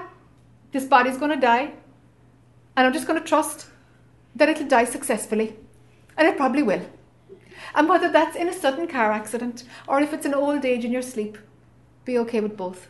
hmm Otherwise, there's going to be a controller in there who's trying to manage it. Ah, yeah. You can do that, but the higher jump is to be okay with death will happen and it'll be a success because we all die successfully. Right. And so, what does happen though? What What does happen? Um, so the body stops functioning, obviously. If there is um, if there is an identity still intact, it continues. That's the thing that moves on. If there is a huge belief system in heaven or a hell, that experience might or might not come. It'll have to get blown up as a belief system in some way. Mm. So, for the little mm, piece of an opportunity for a belief system in a heaven, for example, for that to be blown up, there might be a heaven experience for a while, but it'll be blown up because it's got to be shown that it's not real, it's not good enough, it's not, this, it's not the end of the story, it's not a resting place, actually. Do you see? Yeah. So, whatever is believed, if it's going to manifest the next reality, it will do it for a while. But it's got to show that, hey, you're just, you're, you're actually playing with control there hmm and you manifested this, but this won't be good enough either. If it's heaven, you're going to get bored. Do you see? Yeah. So it's it's it everything along the path has to be not good enough, including what you manifest. It will be not good enough. So you can bypass manifesting something by seeing that you know what it's not going to do it either, because it's Mhm. not going to do it for you. It's not. It'll be nice for a while, but you'll want something else then. That's how life works, no? So, can we merge back into the oneness? That's unity consciousness, and that's not good enough either. That- th- yeah, you can hang out there for a while, but it will move from there as well. Really? Yeah, there's a knowing that it's all interconnected, that, I mean, even science knows it's all interwoven. And if you totally have that understanding and, and you've seen it, that, that there is all that oneness, it's like, okay, so what? But it's hailed as this blissful end of suffering. It's, Right. Yeah. you know, it's like, no. Everything is connected, but there's still life, you know. There's still mortgages and there's still traffic jams and So we what we just go to different dimensions. We split ourselves apart. Unity we- consciousness is accessible all the time. You know, you don't have to die for anything. You know, it's like it's just all consciousness telling a story, but the brain interprets it in a certain way. While there's a physical body, you take away the brain, but consciousness is still having its experience, Mhm. either through another body or through nothing or through a bird or it doesn't matter. Just in the air, consciousness is still having its experience. You know. Um, so, so in the pulling back, like what we've been talking about all weekend, in the pulling back of, okay, fine, go to uni- unity consciousness, and that lasts for a while, and knowing that there is nothing, and that lasts for a while, and knowing that you're pure consciousness, and that lasts for a while, and and the finest perception is seeing that none of this is at all, that all, all of this is made of emptiness, all of this is made of nothing. And there's an exquisiteness in that, you know? An exquisiteness arises in the seeing of that. And the knowing that this isn't real. That's kind of the end of the story because this isn't real. So the ability to take it really seriously stops. So then it's not serious or heavy anymore because it's not real. Mhm. and and and and you know consciousness is playing the character in it Mm. but that's not real either So what's the point? fun enjoyed to be enjoyed to be enjoyed. Mm-hmm. ultimately no there is no point. Ultimately there's no point. Phenomenally there's a point in everything of course. Right. when you're down in the nitty gritty of subject to object. But no there's no point. It's just to be enjoyed. It's just consciousness because it can. It does because it can. So it's it's almost like it's just a force that's there. Yeah that's what the illusion is. It's a force that's there. That just and then prior to that prior to the force. Aha. That's what waking up is about. Is recognizing that the force is just a dream force. Mm. But there's kind of the force to get through a little bit or to understand a little bit. And that's the game. That's what the force offers. Right. Yeah. And prior to the force, it's like, gosh, the force is just a flicker. Just a flicker. But yeah, I do. I believe it's the purpose is just to really experience, experience. For the eye, it. yeah, because the eye experiences. But you're not Ragda. No. But the Ragda enables an experience to be registered. hmm I guess the emptiness is not experiencing anything. Correct. And it's not empty either. You know, it's emptiness, Right. but it's not empty of something. There's nothing absent. So the emptiness is the gap. Is the emptiness the gap? Uh, well, a gap is a, is a way through, no? Is is so like so sliding through the gap. Okay, Sure. it brings you to the like. okay. Sure, to unity, to emptiness, to depends where you land, no? Depends, and it's not even you that's landing there. It's just it's just like a, a resonance with with with the finer vibration of, of consciousness, of the purity of that force. Mm-hmm. But is it the purity of the force that? I guess it doesn't desire, but I just like why why go through the whole process? You know, I mean, I. I Find out if you're Ragda, and the process is all over. Mhm. And that option is there all the time. Sorry, play of consciousness, you're reading right now. I am, yeah, I know. yeah. So that's it. It's a play. It is a play. Just okay. Energy moving, just because it can. Mhm. And beyond that is what's real, because the energy moving is is the dream. Right. Yes. Okay. Thank you. All right. The person alive will never be happy with, with, with the dream story because it actually negates its existence and it has a trouble with that, you know? Mhm. So there's going to be a little bit of mm, a rejection of it. That's normal. That's normal. Right. Yeah, yeah, yeah, yeah. You want to come up? We were talking about Telos during the break. Oh, we were. And people there live to be thousands of years old, Yes, and they keep looking like 30 to 40 years old. yes, yes. Who's that? The Middle Earth. Oh, the Middle Earth. Study of the Middle Earth, yes, that he's done, yes. Yes, where time has a different has a different sequence, you know? Mhm. Yeah, yeah. Yes. Hi. Hi, Jen. How are you? Um, you were talking about the intellectual um, awakening, and um, I wanted to ask, like, um.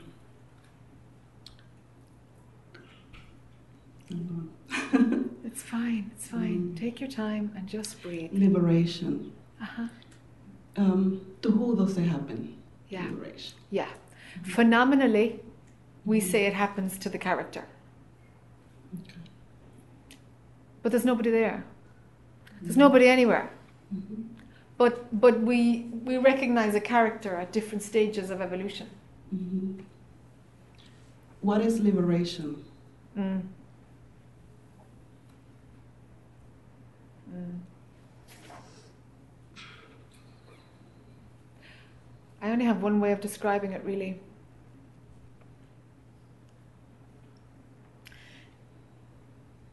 It is when no thought redirects the movement, the natural movement of life force vitality, God, the energy, universal energy, whatever that pure consciousness is, It's not mm-hmm. contaminated by I should, or well, I should is is pre-awakening, and then it's like, oh, this is right, or this is better, or so thoughts don't come in and mm-hmm. alter and try to improve upon something because there's no faint controller, there's no separation at all. All the old, old habits burn out. Just a clear, clear vessel, clear, clear vessel, so that the body mind is so clear that just whatever pure consciousness comes through with, that's all there is. There's no interference.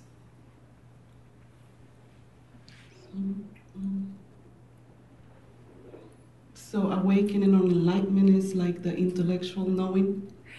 It's it's it's on every level, Yeah. but but but some things can be continuing, like like a pattern of anxiety, like mm-hmm. resistance to something. These mm-hmm. things can continue, but there's a knowing that you are not the body mind. That's the mm-hmm. big thing. That's enlightenment, awakening. I am not Jac. What I am is not Jac. That's the intellectual part. Knowing It's that it's for it's, some. it's it's more than intellectual because I suppose I'm mm. saying this because it's not just.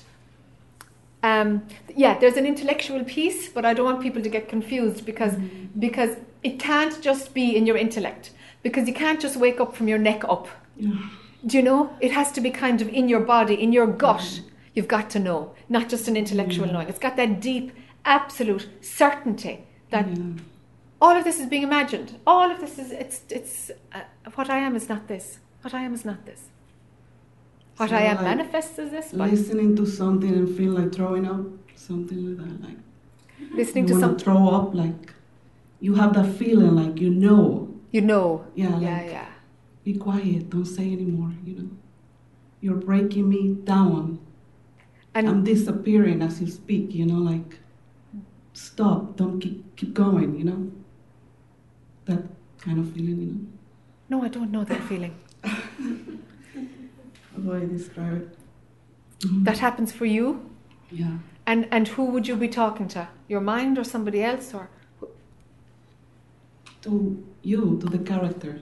to Jac? yeah, Ah, okay. like So something is saying stop. yeah, Ah, know, ah. like you're messing the whole game up. You know, like you ruin it. I have plans. You know, Yes. I want to do this. Sure.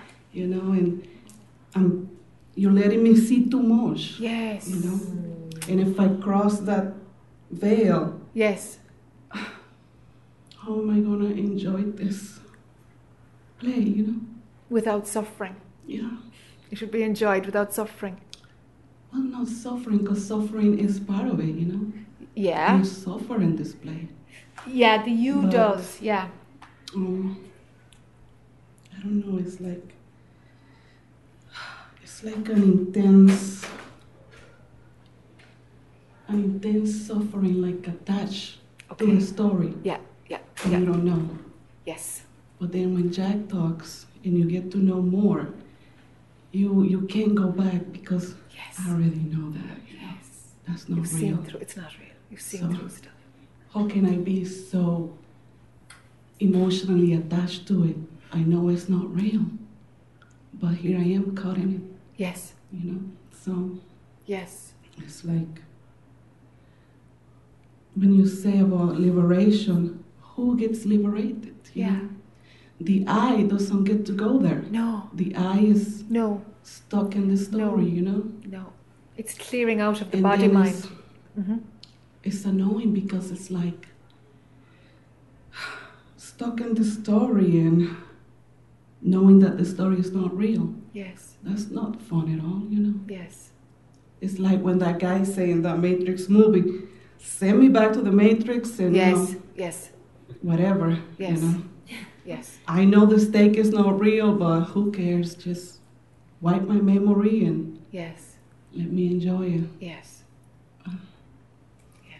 So it's just crazy. It is. it is crazy. But it's but it's interesting that you didn't leave. You didn't walk out the door.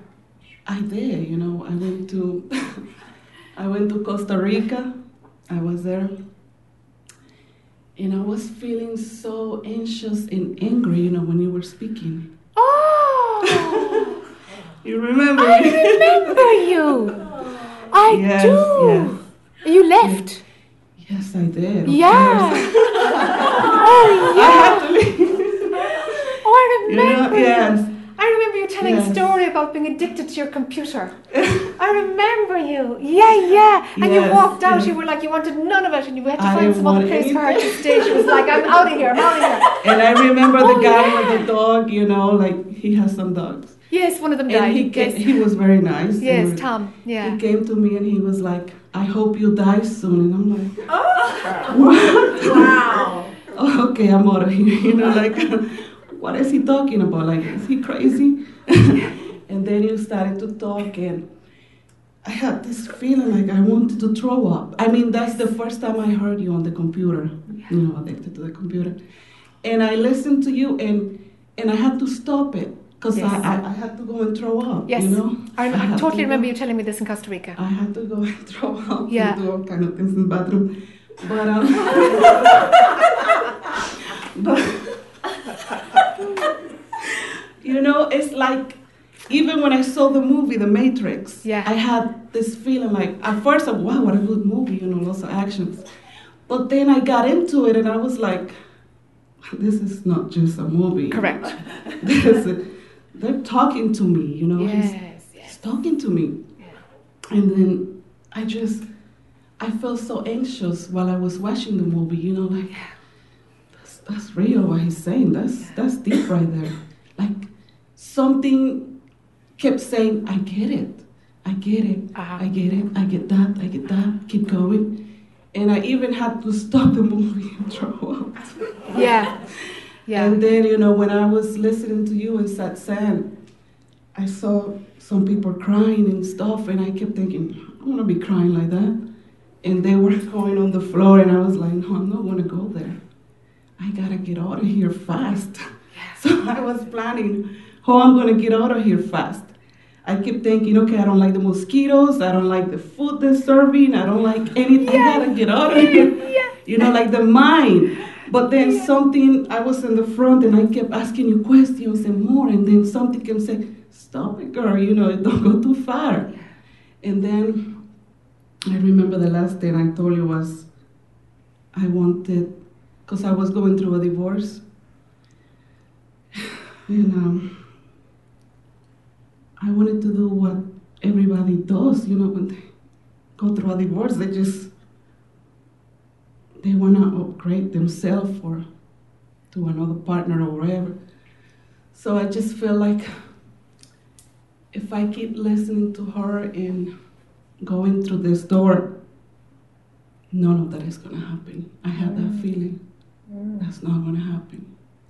I'm not going to try to lose weight. I'm not going to try to get a new partner. I just had that feeling, you know? like- Yeah. when I say I have kids, who's gonna take care of them? I don't wanna be in a cave, you know, by myself or in a chair giving satsang or who knows what's gonna be next if I stay here listening to this lady, you know? So- or end up like those other girls. They look like they're dead, you know, that's how I saw them. And I said, no, I gotta go. And, and I just ran out and I had a conversation with the gardener, you know, like, Yes.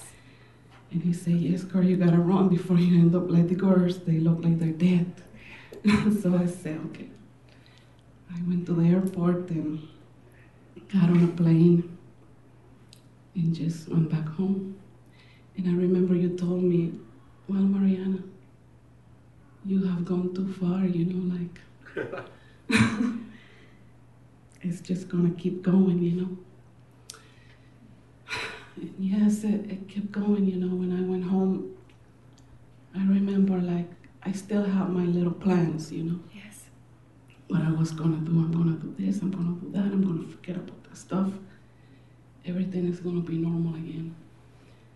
And then I was just being my miserable self, crying every day about my, you know, divorce. And um, one day I, I woke up and um, I just feel like something said, I don't think it was me, but something said, like, wake up, you know. I was sleeping. And then there was this voice, or not a voice, I don't know what it was, like, wake up from where? You are everything. Yes. The bed, the tree, I could see beyond my room. Yes. like, and it was like, oh my God, you know, like, wake up from where? Who's gonna wake up? Yes. You are everything. Yes. Yes. It's really like, wow. Okay. I'm everything. The room, everything. You're everything. Yes. so where can I get wake up or get up from what bed? I am the bed too. Yes. You know. It was really amazing or you know. So somehow I, I found myself hugging the trees and Yes. you know Yes. walking around like I was crazy, I guess. I don't know. but it was nice, you know. And then many other things happen, you know, and more understanding and more knowing. And um, like you talk about the witness, watching the thoughts and all of that. And um, it's like I heard before, like um, surrendering to everything is okay, you know. Everything is fine. It's nothing wrong, you know. Even being sad or angry is okay. Mm. Everything is Yeah. alright. Mm. And um, even the, the whole play is okay. It's fun. Yes. But fun for who? For the character, but the character doesn't really exist. So Yes. who gets liberated, you know, and what is liberation? That's Yes. It's a movie story yeah, because they're the only stories we have. yeah. They're- It's all story. Who's gonna be liberated? Yeah. There is no I. There Not no at all. Nothing. So we just play around. We just play around. Yes. and we're not really playing around. yeah. Yeah. No, the only way you can get out is to see you were never in. And You were never Yeah. in. That's the way to get out. That's well. That's So- that's what shows itself. It's like it was never me. It was never me. Yeah. I'm all of it, but I'm not any part of it. hmm Yeah. So like uh, like a TV, in the movies playing, everything is me because I'm the TV. Yes. Everything is me. Yes. And There's I the unity consciousness. Focus my attention on the car. Oh, she's crying. She's going through something hard. But there's always that knowing that's not me. That's Yes. just a character. Yes. And I love her because Yes. it's a character inside of me, the TV. Yes. So Yes. it's actually me, but Yes. not real. Real? Yes. Who knows? Yes. yeah. So I just wanted to say that you know there was a lot of anger, and you know Yeah. Of course. time, but it's all just a story and blah blah blah, Yes. and it's all okay. Yes. But that's why I left. Yeah. Sure. Sure. I, it was clear why you left. Okay. Yeah. It was clear. Yes, yeah. yes. I mean, I was a little bit sad at the moment, you know, like, oh my God, what is she gonna think? But I had to. No, go. it's fine. Of course. Uh, Look, it's, I know it's all. you know, yeah. I said, yeah. She probably don't even care. The No, she saw it's just like as long as you were Yeah. okay, you know. Yeah, there was yeah, some yeah. plan to for, Yes. for you to stay Yes, someplace. yes. We were trying to find a Uh-huh. place for you to stay, or and I, I can't remember what happened. I, Sure, I knew- didn't. I said, well, she's she's gonna be fine. Yeah. I mean, if she's that enlightened, she's gonna. Be Yeah, of course. this is not real about her. yeah, it's like as long as, as you were physically all right, yeah, yeah, you know. and- exactly. yeah. She will handle it. yeah, of course. Yes. Yeah, yeah, of course, of course. And then my time came, you know, just like Yeah. you say, and And has life started again, or did it become cave-like, like you were it's dreading? a mess. Like you know, it's, it's a mess. It's Okay. the same thing, but I don't know. There's like space, a piece, you know, behind surrounding the whole thing. You know, like the knowing. You know, it's not like I think, oh, it's just a movie. No, that's crazy. No, it's not that. Yeah. It's just whatever. You know, I mean, even my ex-husband, he comes to my house every day. I don't know why, to tell me, you know, oh, I'm doing great. My girlfriend, we're gonna do this. I'm like, whatever, you know. but Yeah. He comes every day to tell me his plans, and I'm like, you know, hello, do I look like I want to be your best friend? Yeah. But at the same time, you know, I don't push him, you know.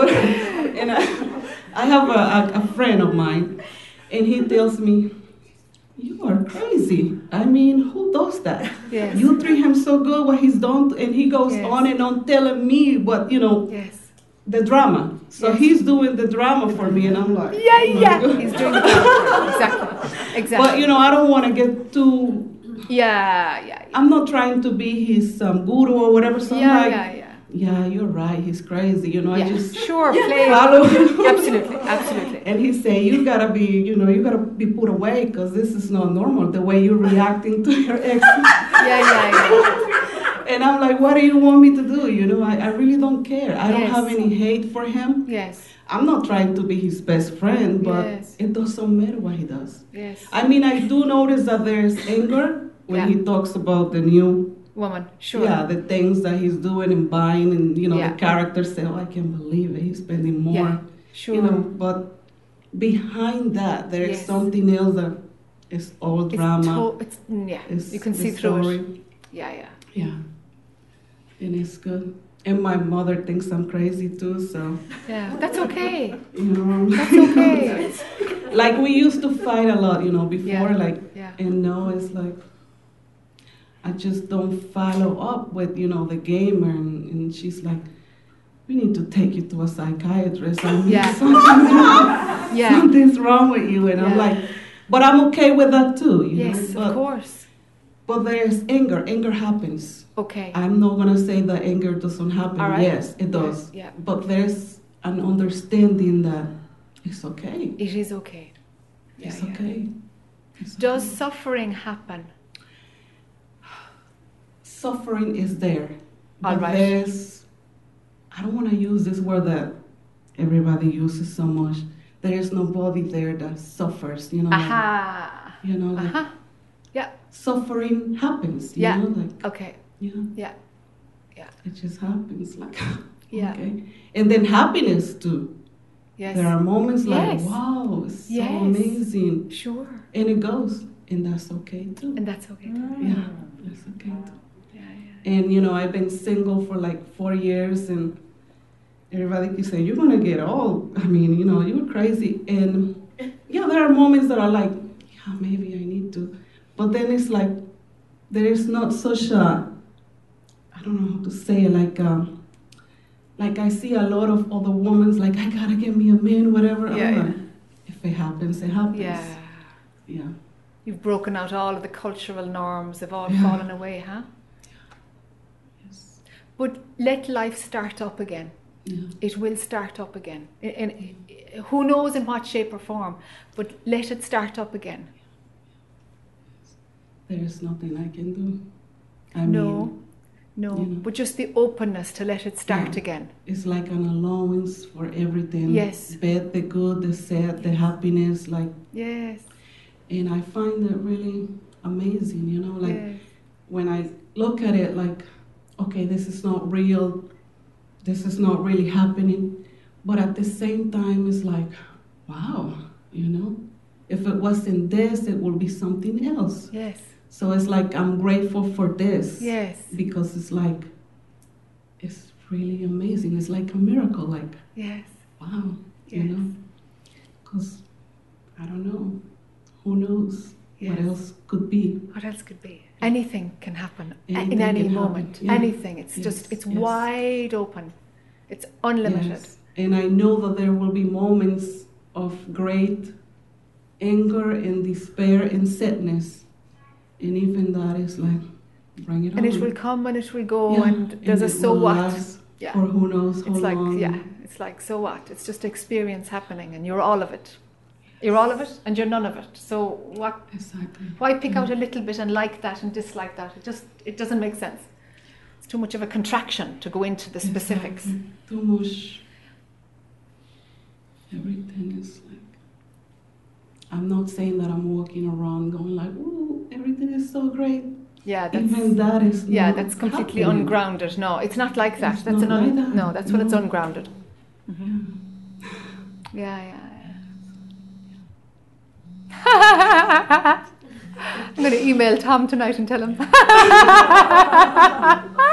I see, you know, like, okay, I hope you die soon. I'm like, okay, he was talking to the, you know, the character Yes, or of whatever I was taking myself what, to be. what you were taking yourself Because I to be. wanted to be nice to everyone, like, talk, hey, how you doing? You know, having a conversation. And they were like moving to the other thing. Yeah. And I'm like, okay, whatever. They were just gone. You know what was happening. They were just gone in Exactly, too far. They were gone in, and it was too, understand. it Yeah, was yeah, too yeah. much in the world. But at that it. moment, you know, yeah, you just thought they're Oh weirdos. my. Of course, of you know, course. like, Yeah. oh my God, you know. Yeah, it's the weird like, cult. don't be so serious, you know. Yeah, yeah, yeah. like, take it easy, but yeah. it's okay because the same way um, they were in that position, I am or I was in that position too. So there is no point in going around, you know, judging other people. You just, you know, like Yes, it's okay. yes. Yeah. It's all fun and games. It is all fun and games. yes, Yeah. yes. Yeah, yeah. And my daughter is here with me, and Great. so she's been dealing with all yeah, of that the too, you transition know, for yeah, yeah, yeah, crazy moments and yeah. Namaste. Namaste.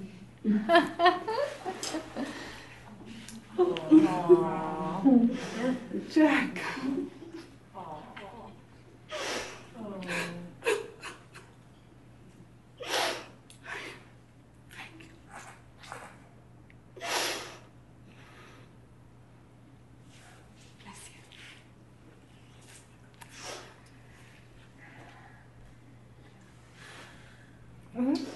Easy.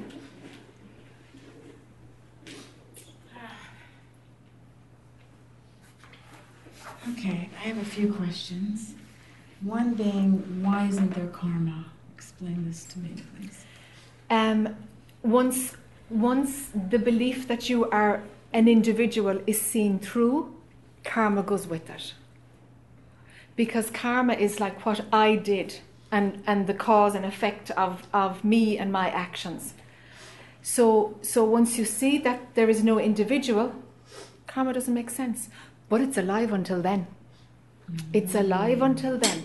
So to grab the concept, there's no karma, I don't have karma because there's no karma, it's like, oops, that won't work.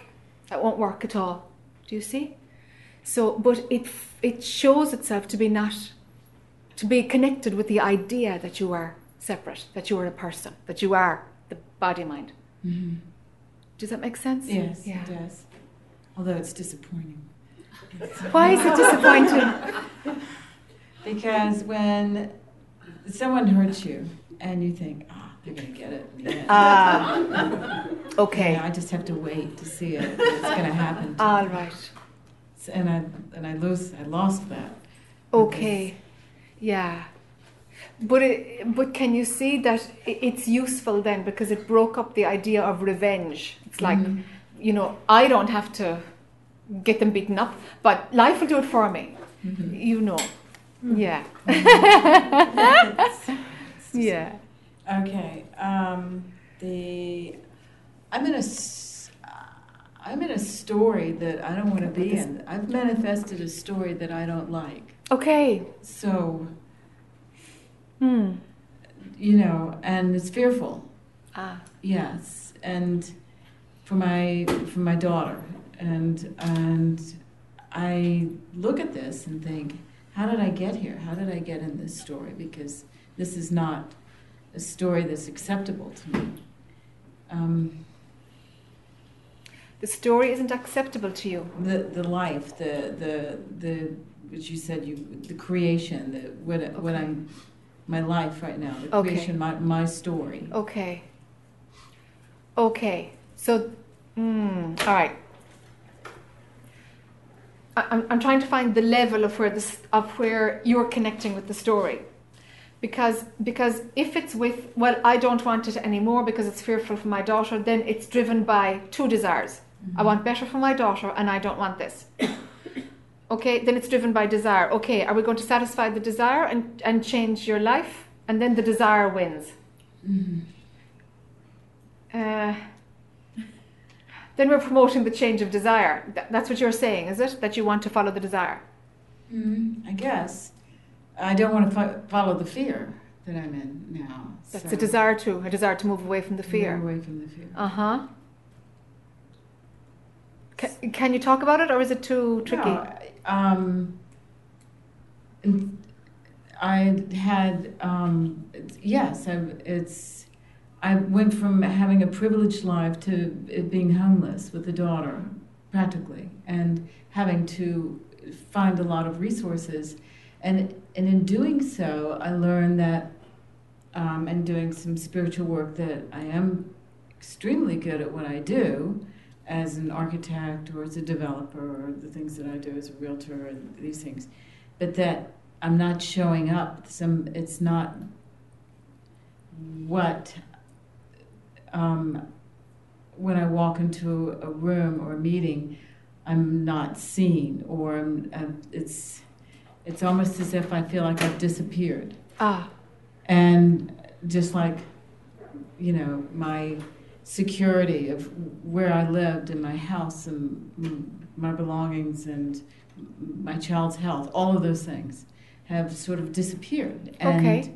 And I've, you know, have learned that also sort of my identity or I've learned recently is, is that I am good at these things and, and, and creative and talented, but I'm, what, what is showing up is, is not that at all. That it's, it's um, has your confidence taken a knock?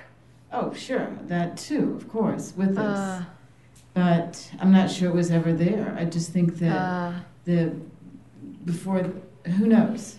yeah, yeah, In some ways, I'm very confident. yeah, You know, yeah, yeah. Okay. but when things get stripped, and, and you you've had a fair stripping there, you Yeah. know. That's a big swoop from one ex- from you know from one lifestyle to pretty much the opposite. exactly. when there's been something like this, a confidence, the, the, the confidence that we need for the ego to mature, you know, that kind of trust in yourself and not, not, if that's properly developed, you'd be fine. If it's not properly developed, the stripping will show you. Mm-hmm. It's like you were hiding behind whatever, the job, the accomplish, accomplishments, whatever. Mm-hmm. So, so to have confidence that's bolstered up by those things, it's a very effective methodology. They all get taken away, and it's like, whoa, I'm invisible. I'm invisible now. Because, because we, we, we got to get that part sorted. That your self esteem is intact. Mm-hmm. That who you are inside is the, is the resource that's more important. And from there, you trust yourself to manage in the world. If you're invisible, it's about them not seeing you, and that's fine. But but you go about your business, not being concerned about how you're seen or not seen, if you're seen or not seen. It's like it's giving you an opportunity to, to, to see that the stripping away of everything stripped away something of your core that wasn't solid enough at the time. And so the work is to develop your core inside. And you do that by, Do you love yourself? I hope so, Ah, sometimes. ah. if it's not a clear yes, it's an area to work on. To love yourself unconditionally would be a really good move. A really good move. Not because you've achieved or not because of anything. It's, it's got nothing. It's unconditional. It can't have anything to do with the outside. But to unconditionally love yourself, what happens is that a trust, you, you trust yourself to be able to live. It kind of moves from there. And we don't need the external circumstances to bolster us up. Eh, It's, it's, it's just it's a nice lifestyle or it's a way of living, but there's lots of ways of living. Mhm. And we have the skills to be able to manage in many different lifestyles, you know, many Mhm. different ways of living. So to love yourself unconditionally, that would be a very good foundation to get solid. You know you're capable because you're you've told me you're capable, you know? Mhm. Are you capable of pulling out and recreating yourself? Do you have that belief in yourself? Yes, I hope so. Yes, I hope so. Which one is stronger? I don't know. You need to know this. Do you believe in yourself? Because if you don't believe in yourself, you're going to stay in the rut. Because, you know, not enough mojo is there to step Mhm. forward and, and, and make it better.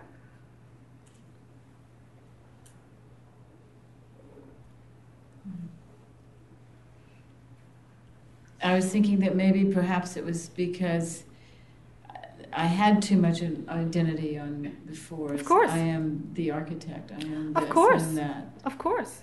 And That's why they're taken, of course. But I, I wouldn't see that. Have you manifested it? Ah, That's just life. It's just life tossing you around. Mhm. Do you know? I'm, I'm not keen on the I've manifested it a bit because, you know, it's much more complex than that. There are so many causes for everything. There's so many intricate tapestries weaving life. It's beautiful. You know, we're, we're not as powerful as we'd like to think we are. Really, we're not. You know? So, so sure, I mean, that's the whole point. If your confidence, your belief in yourself, your belief in your capability was bolstered up by the image, by your competencies, and take them away, and you should be still able to stand with the same authority. Mhm. And if it's taken a knocking, which clearly it has, you were hiding. You were hiding behind things, you know? It's fine. It happens. I like the idea that it, that it's not really all of us that that manifest. Oh, it's not. No, we're, we're a tiny, tiny. We can do nothing, actually. We don't even have free will. We really don't even have free will. But that shows itself, you know? You've got to exercise free will till, till you see that, oh, there's a mechanism coming through this, and I think I'm making this decision, actually. And you see it like that, it unfolds itself like that, you know? But y- you got to get your core strong. Because if you don't, your next decision will be motivated by the fear. And you'll try to hide beside something else again, and you'll stay down in the, in the rut.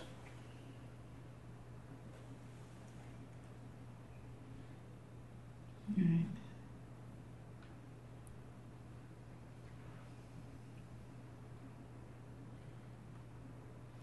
So, do you believe that then we can manifest um, a different existence for ourselves from that? Well, a different existence manif- happens. Can we manifest it? Uh, don't give yourself so much power. We don't have so much power. So, uh, if your if if your confidence and your belief in yourself stays as it is now, not much is going to change. Mhm. Not much is going to change. You've got to do some inner repair work and actually believe in yourself, not because of what you have or not because of what you've done, but because because you love yourself unconditionally, because there's something fundamentally okay. And that acceptance or rejection, making it or not making it in the world, is secondary. If you can line yourself like that, of course, life is going to change, of course. Because your energy going out there would be totally different.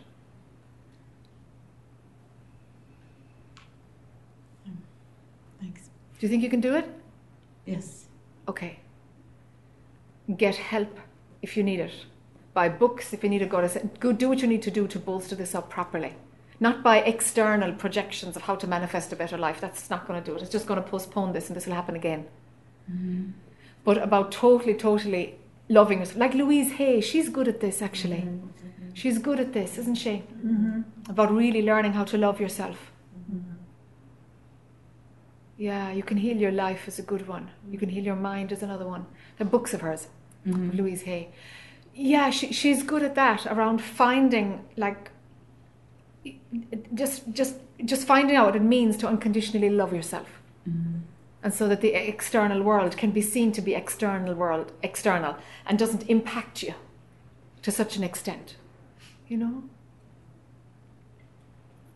There'll come a day when you celebrate the stripping down that's happened. Let's hope so. Yes, yes. You'll see, wow, who I was then, and I didn't see it, and everything had to get taken, so I saw it for me to see it. Mm-hmm. You see? And here you are now at the phase of like, okay, let's rebuild, but with authenticity from inside, only inside, and the inside will direct you to how you're going to be in the world. But you've got to change your relationship with yourself. There's parts of me that feel stronger now than they did because I had to find it. Yay, that's what we're talking about. Yeah. You have to find it. You've got to find another bit.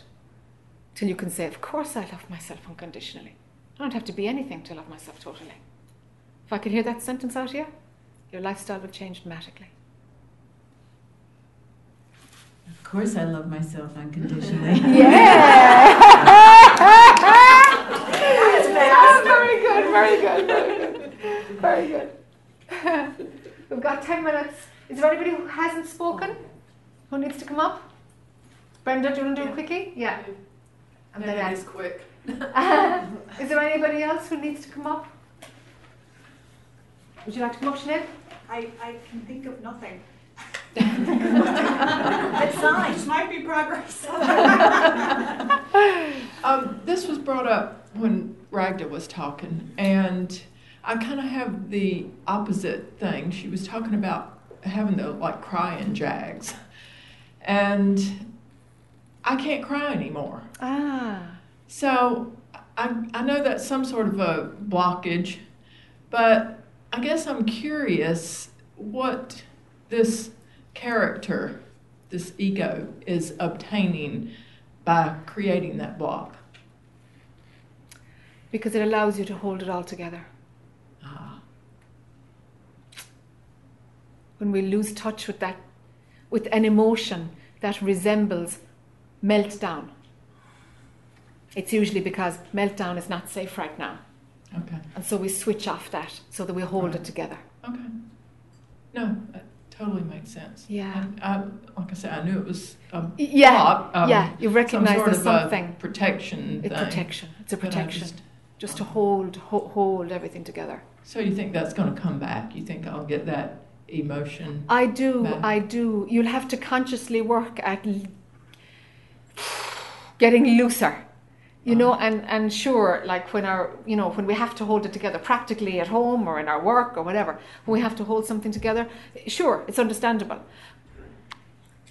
When it comes to an end, allow a meltdown. Don't replace it with something else. That's often what people do. They end up going studying after the domestic situation has, you know, after some calm comes in, they fill the gap. That's what the ego will do. It'll fill the gap to keep to keep a blockage in place. Okay. Let there be space. Let there be nothing. Lof- Just nothing. Just Yeah. just looseness. Actually, nothing sounds really good. Yes. yes. Yeah. Okay. Yes. And then lightness comes from there, and then we, you know, we begin to melt a bit. Right. You know. Okay. Yeah. Thank you. Great. Great. Sinead and Anne. Oh, Kintu, you never came up. Come on. I'll- Sure.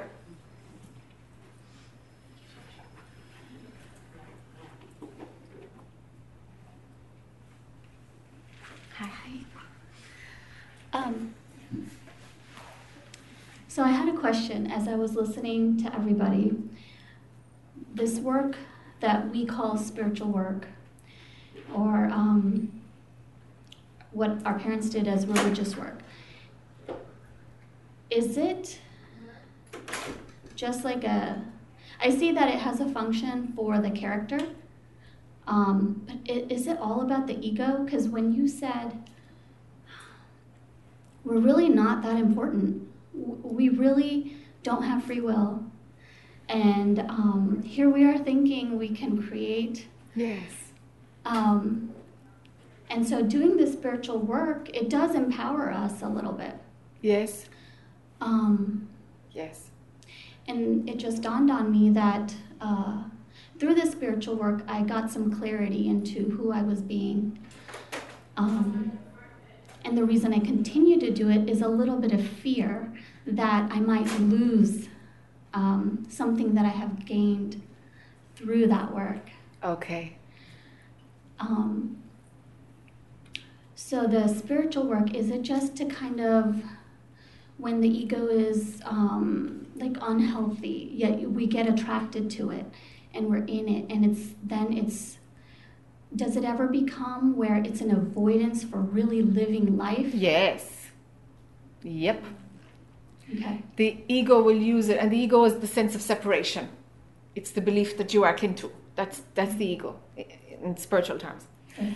Um, and so the ego will use everything to maintain its power.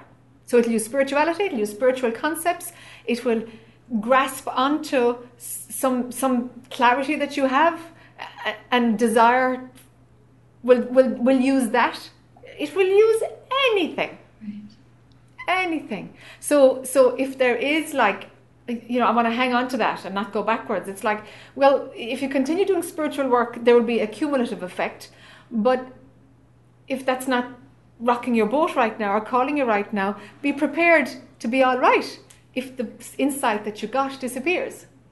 Because to grasp it is building the ego more than letting it drop. Right. Well, I honestly, this is where I feel comfortable. I love being here. But uh, from what I've learned through training is that you've got to put yourself in situations that are uncomfortable. Um, that's where the true growth is. Yes, but you know, life will do that for you. Particularly Western life, because we can't hide so much. Life is full on, it's everywhere, at us all the time. You know, it'll be your kids, it'll be your partner, it'll be your work, it'll be your car, it'll be, it, it'll just come things to press your buttons. Right. You know? Yeah. We don't need to put ourselves, it's like, life will do that for you. Yeah. I mean, it has. Yeah. It has. Yeah. Um, but I'm, I mean, up until a certain point, I was taught that, you know, you have to be religious and those are the good people. And Yeah. obviously, I don't believe that anymore. Sure. There are amazing people that don't believe in God. Of course. Yeah. And the true work is, um, I guess, just helping each other. Um, and one thing that on Friday night that stuck with me that you said is like take a step back, go a step deeper. Like when, uh, like let's say I'm getting frustrated with my kids or something, and then at that point, go a step deeper. And then I tried that, and then I, I realized I was doing it in my mind. Okay. Um, like I was thinking, okay, um, and I was analyzing my thoughts Yes. so that it was a mind thing. Yes. But the way through is not through the mind. So then I was like, okay, do I have to sit in my heart? But then that's a sensation too. Yes. Uh, so how how do you do that? Take how do you take a step back or go deeper, like you said? The mind watches the mind. The mind is the observer of the mind.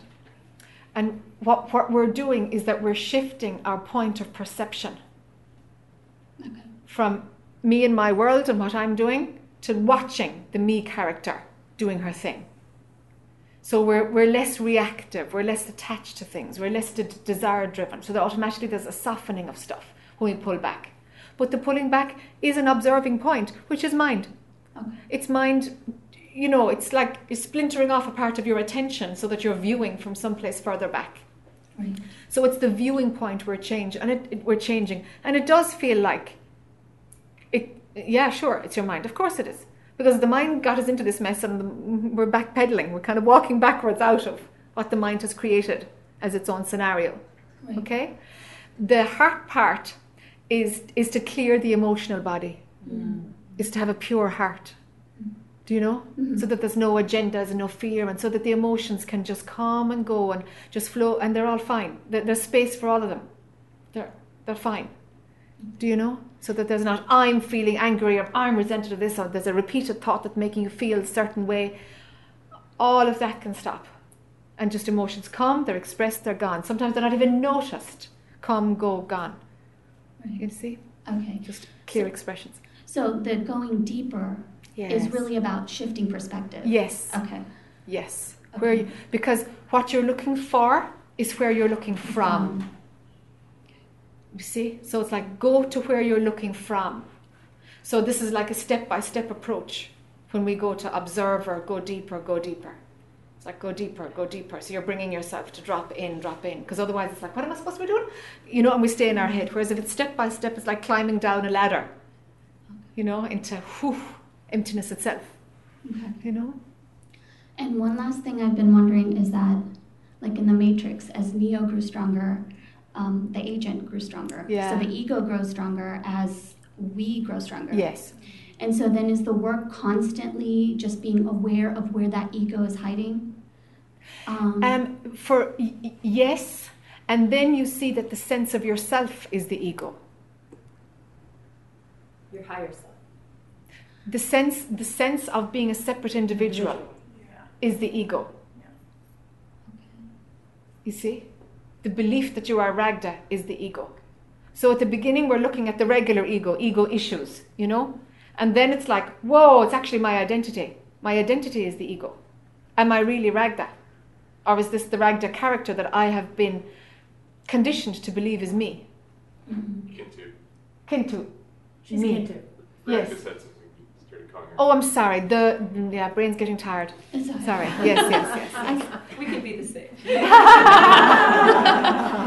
yeah. Okay. Okay. I, yeah, the last part I'll sit with it. Yeah, yeah. It's like it's like, am I really Kintu, or have I been told to believe I'm Kintu? Am I something more than Kintu? That's a good one to sit with. Okay. Am I just confined to this body, or what am I? Really, what am I? Yeah. No, I practiced it that Friday night. Like I was so cold. And I was like, I wish Derek would turn down the AC. and then I'm like, let me practice what you had just mentioned that Yeah. um, I'm, I'm really not feeling the cold. Uh-huh. Um, so I tried that. I'm like, okay, I'm really not feeling the cold. And then um, a couple of minutes later, I felt a warmth through my body. Uh-huh. And then I started wondering, did Jac realize that I was cold and she warmed me up or something? Yeah. Um, no. it was all of your own making. I was like, okay, that's Shift in perception. Yeah. Shift in perception. Look at how potent it is, huh? Yeah. Shift in perception, that's all. And you can even go from like, okay, I'm not feeling the cold to like, okay, the body is feeling the cold. I'm just going to register a different set of sensations. That's really what you're doing. Mm. It's just registering a different set of sensations because mind is a liar anyway. Yeah. You know, and then ah, then a different set of sensations comes. You know. So it's it's that fickle. You know that like God, mind is a liar. In the tiniest little things, mind is a liar. You know, it's cold one minute, ten minutes later, it's hot. Like what's that? You see, everything moves all the time. So the, so the the idea that you are Kintu that that can move too. It's just never been questioned except in the spiritual work. It's only questioned there. It's worth looking at though. Okay. Thank you. You're welcome. You're welcome.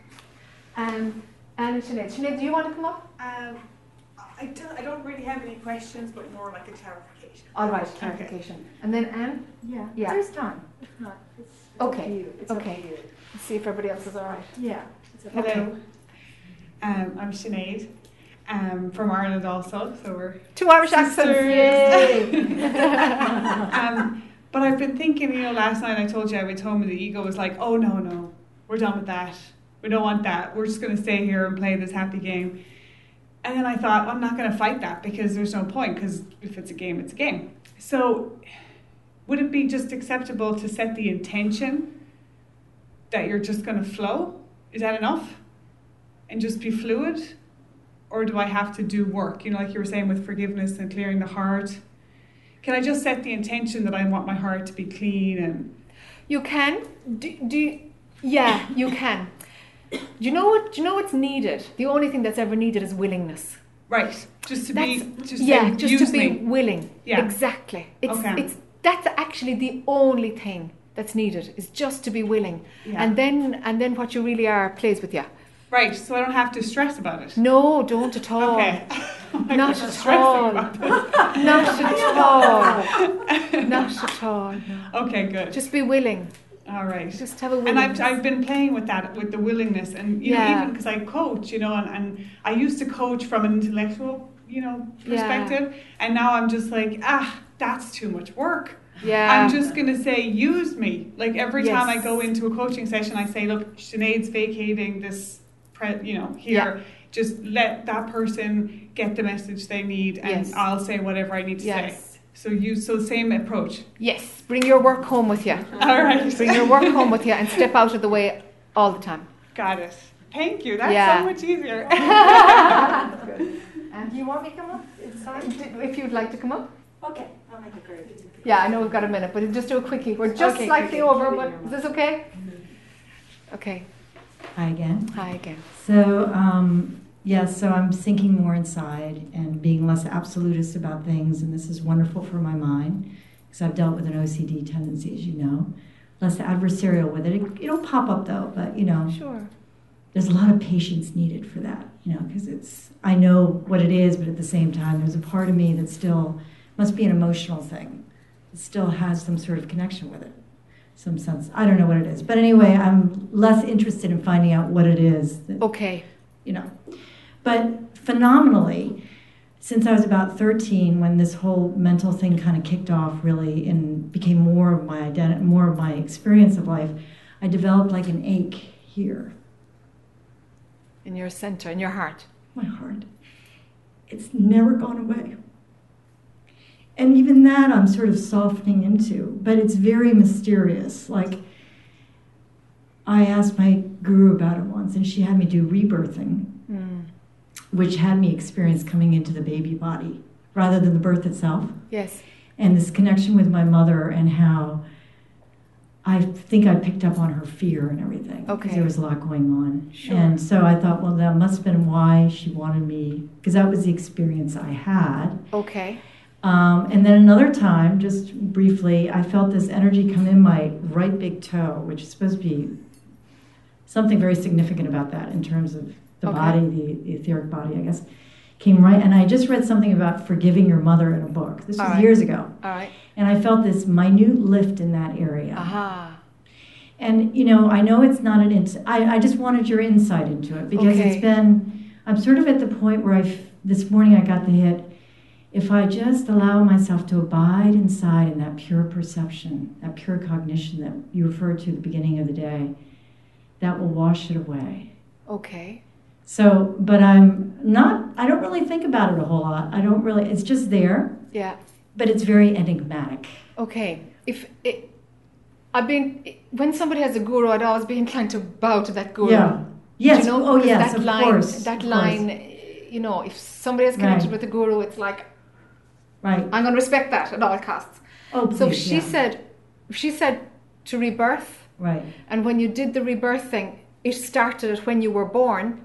started when I came in. I, you know, I wondered if I imagined it. My experience was when I came into the baby body. It wasn't the physical birth.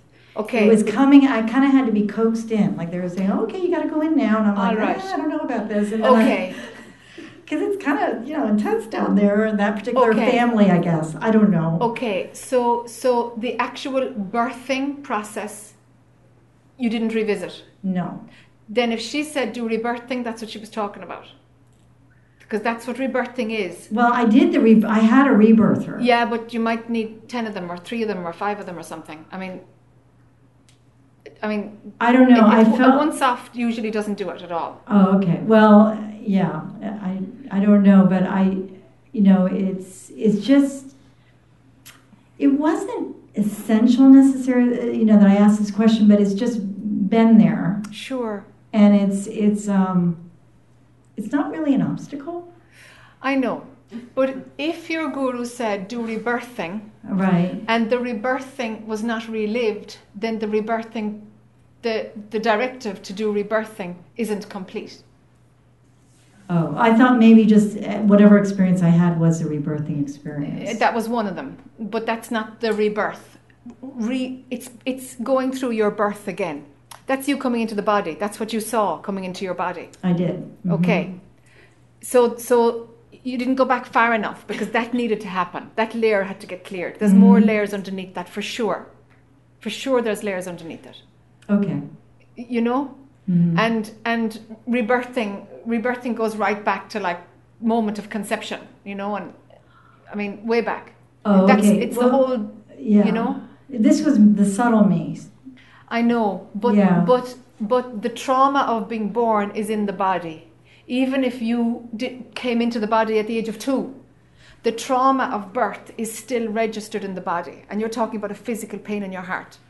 I'm well, trying it- to my, she's my, onto something. It's not physical, it's more emotional because my physical heart's great. Yeah, but you're It's- putting it's your here. hand in your body, so you're feeling it someplace in your body. You know. It's it's like maybe a muscular thing or I don't know. She said, "Do rebirthing, go rebirthing." So do it again. Yeah, do it until you're right back to the moment of conception. Okay. You, you, you, you can only go back for as much as you can take, and you'll go back another bit, and you'll go back another bit. That's Okay. how that's how it works. Okay. I guess So- the rebirthing was more an experience of not the physical me, but of the Yeah, yeah, prior to the physical Yeah, me. yeah, That yeah. was my experience. yeah, yeah. Because my mother was all worried. That's what I picked up on. And I said to her, no matter what happens to me, whether I physically survive or not, Okay. I will always be. I was trying to tell her that. Yeah. But she couldn't hear me. Yeah, but I'm interested in in what your guru saw about your birthing process, Okay. and you haven't gone there yet. You know, Oh, okay. Never thought about it that way. that's that's what it is. no? Okay. She she said do rebirthing. It's like well then you got to do rebirthing, which is peeling right back the birthing process, the gestation period, right back. You did because that, the you? body loads of times. Yeah. because because the the the whole process of it, whether or not when the spirit comes in, it's immaterial. Don't care when it comes. Sometimes it doesn't come in at all. Do you know? For years, like until Right. a child is five or six, they they start to come in. I mean, so yeah. So um, wherever that really came from, I don't know. okay, there. So so, but but the body will remember the trauma. And and that, you know the emotional, the physical, the well, it, mental. did, it didn't come in until I was about 13, though, the feeling here. Do rebirthing. Do Okay. rebirthing. All right. Do rebirthing. That's All right. good. All right. Okay. Thank you so much. else okay? Thanks, Anne. Everybody's all right? Okay. Thank you all for a wacky weekend.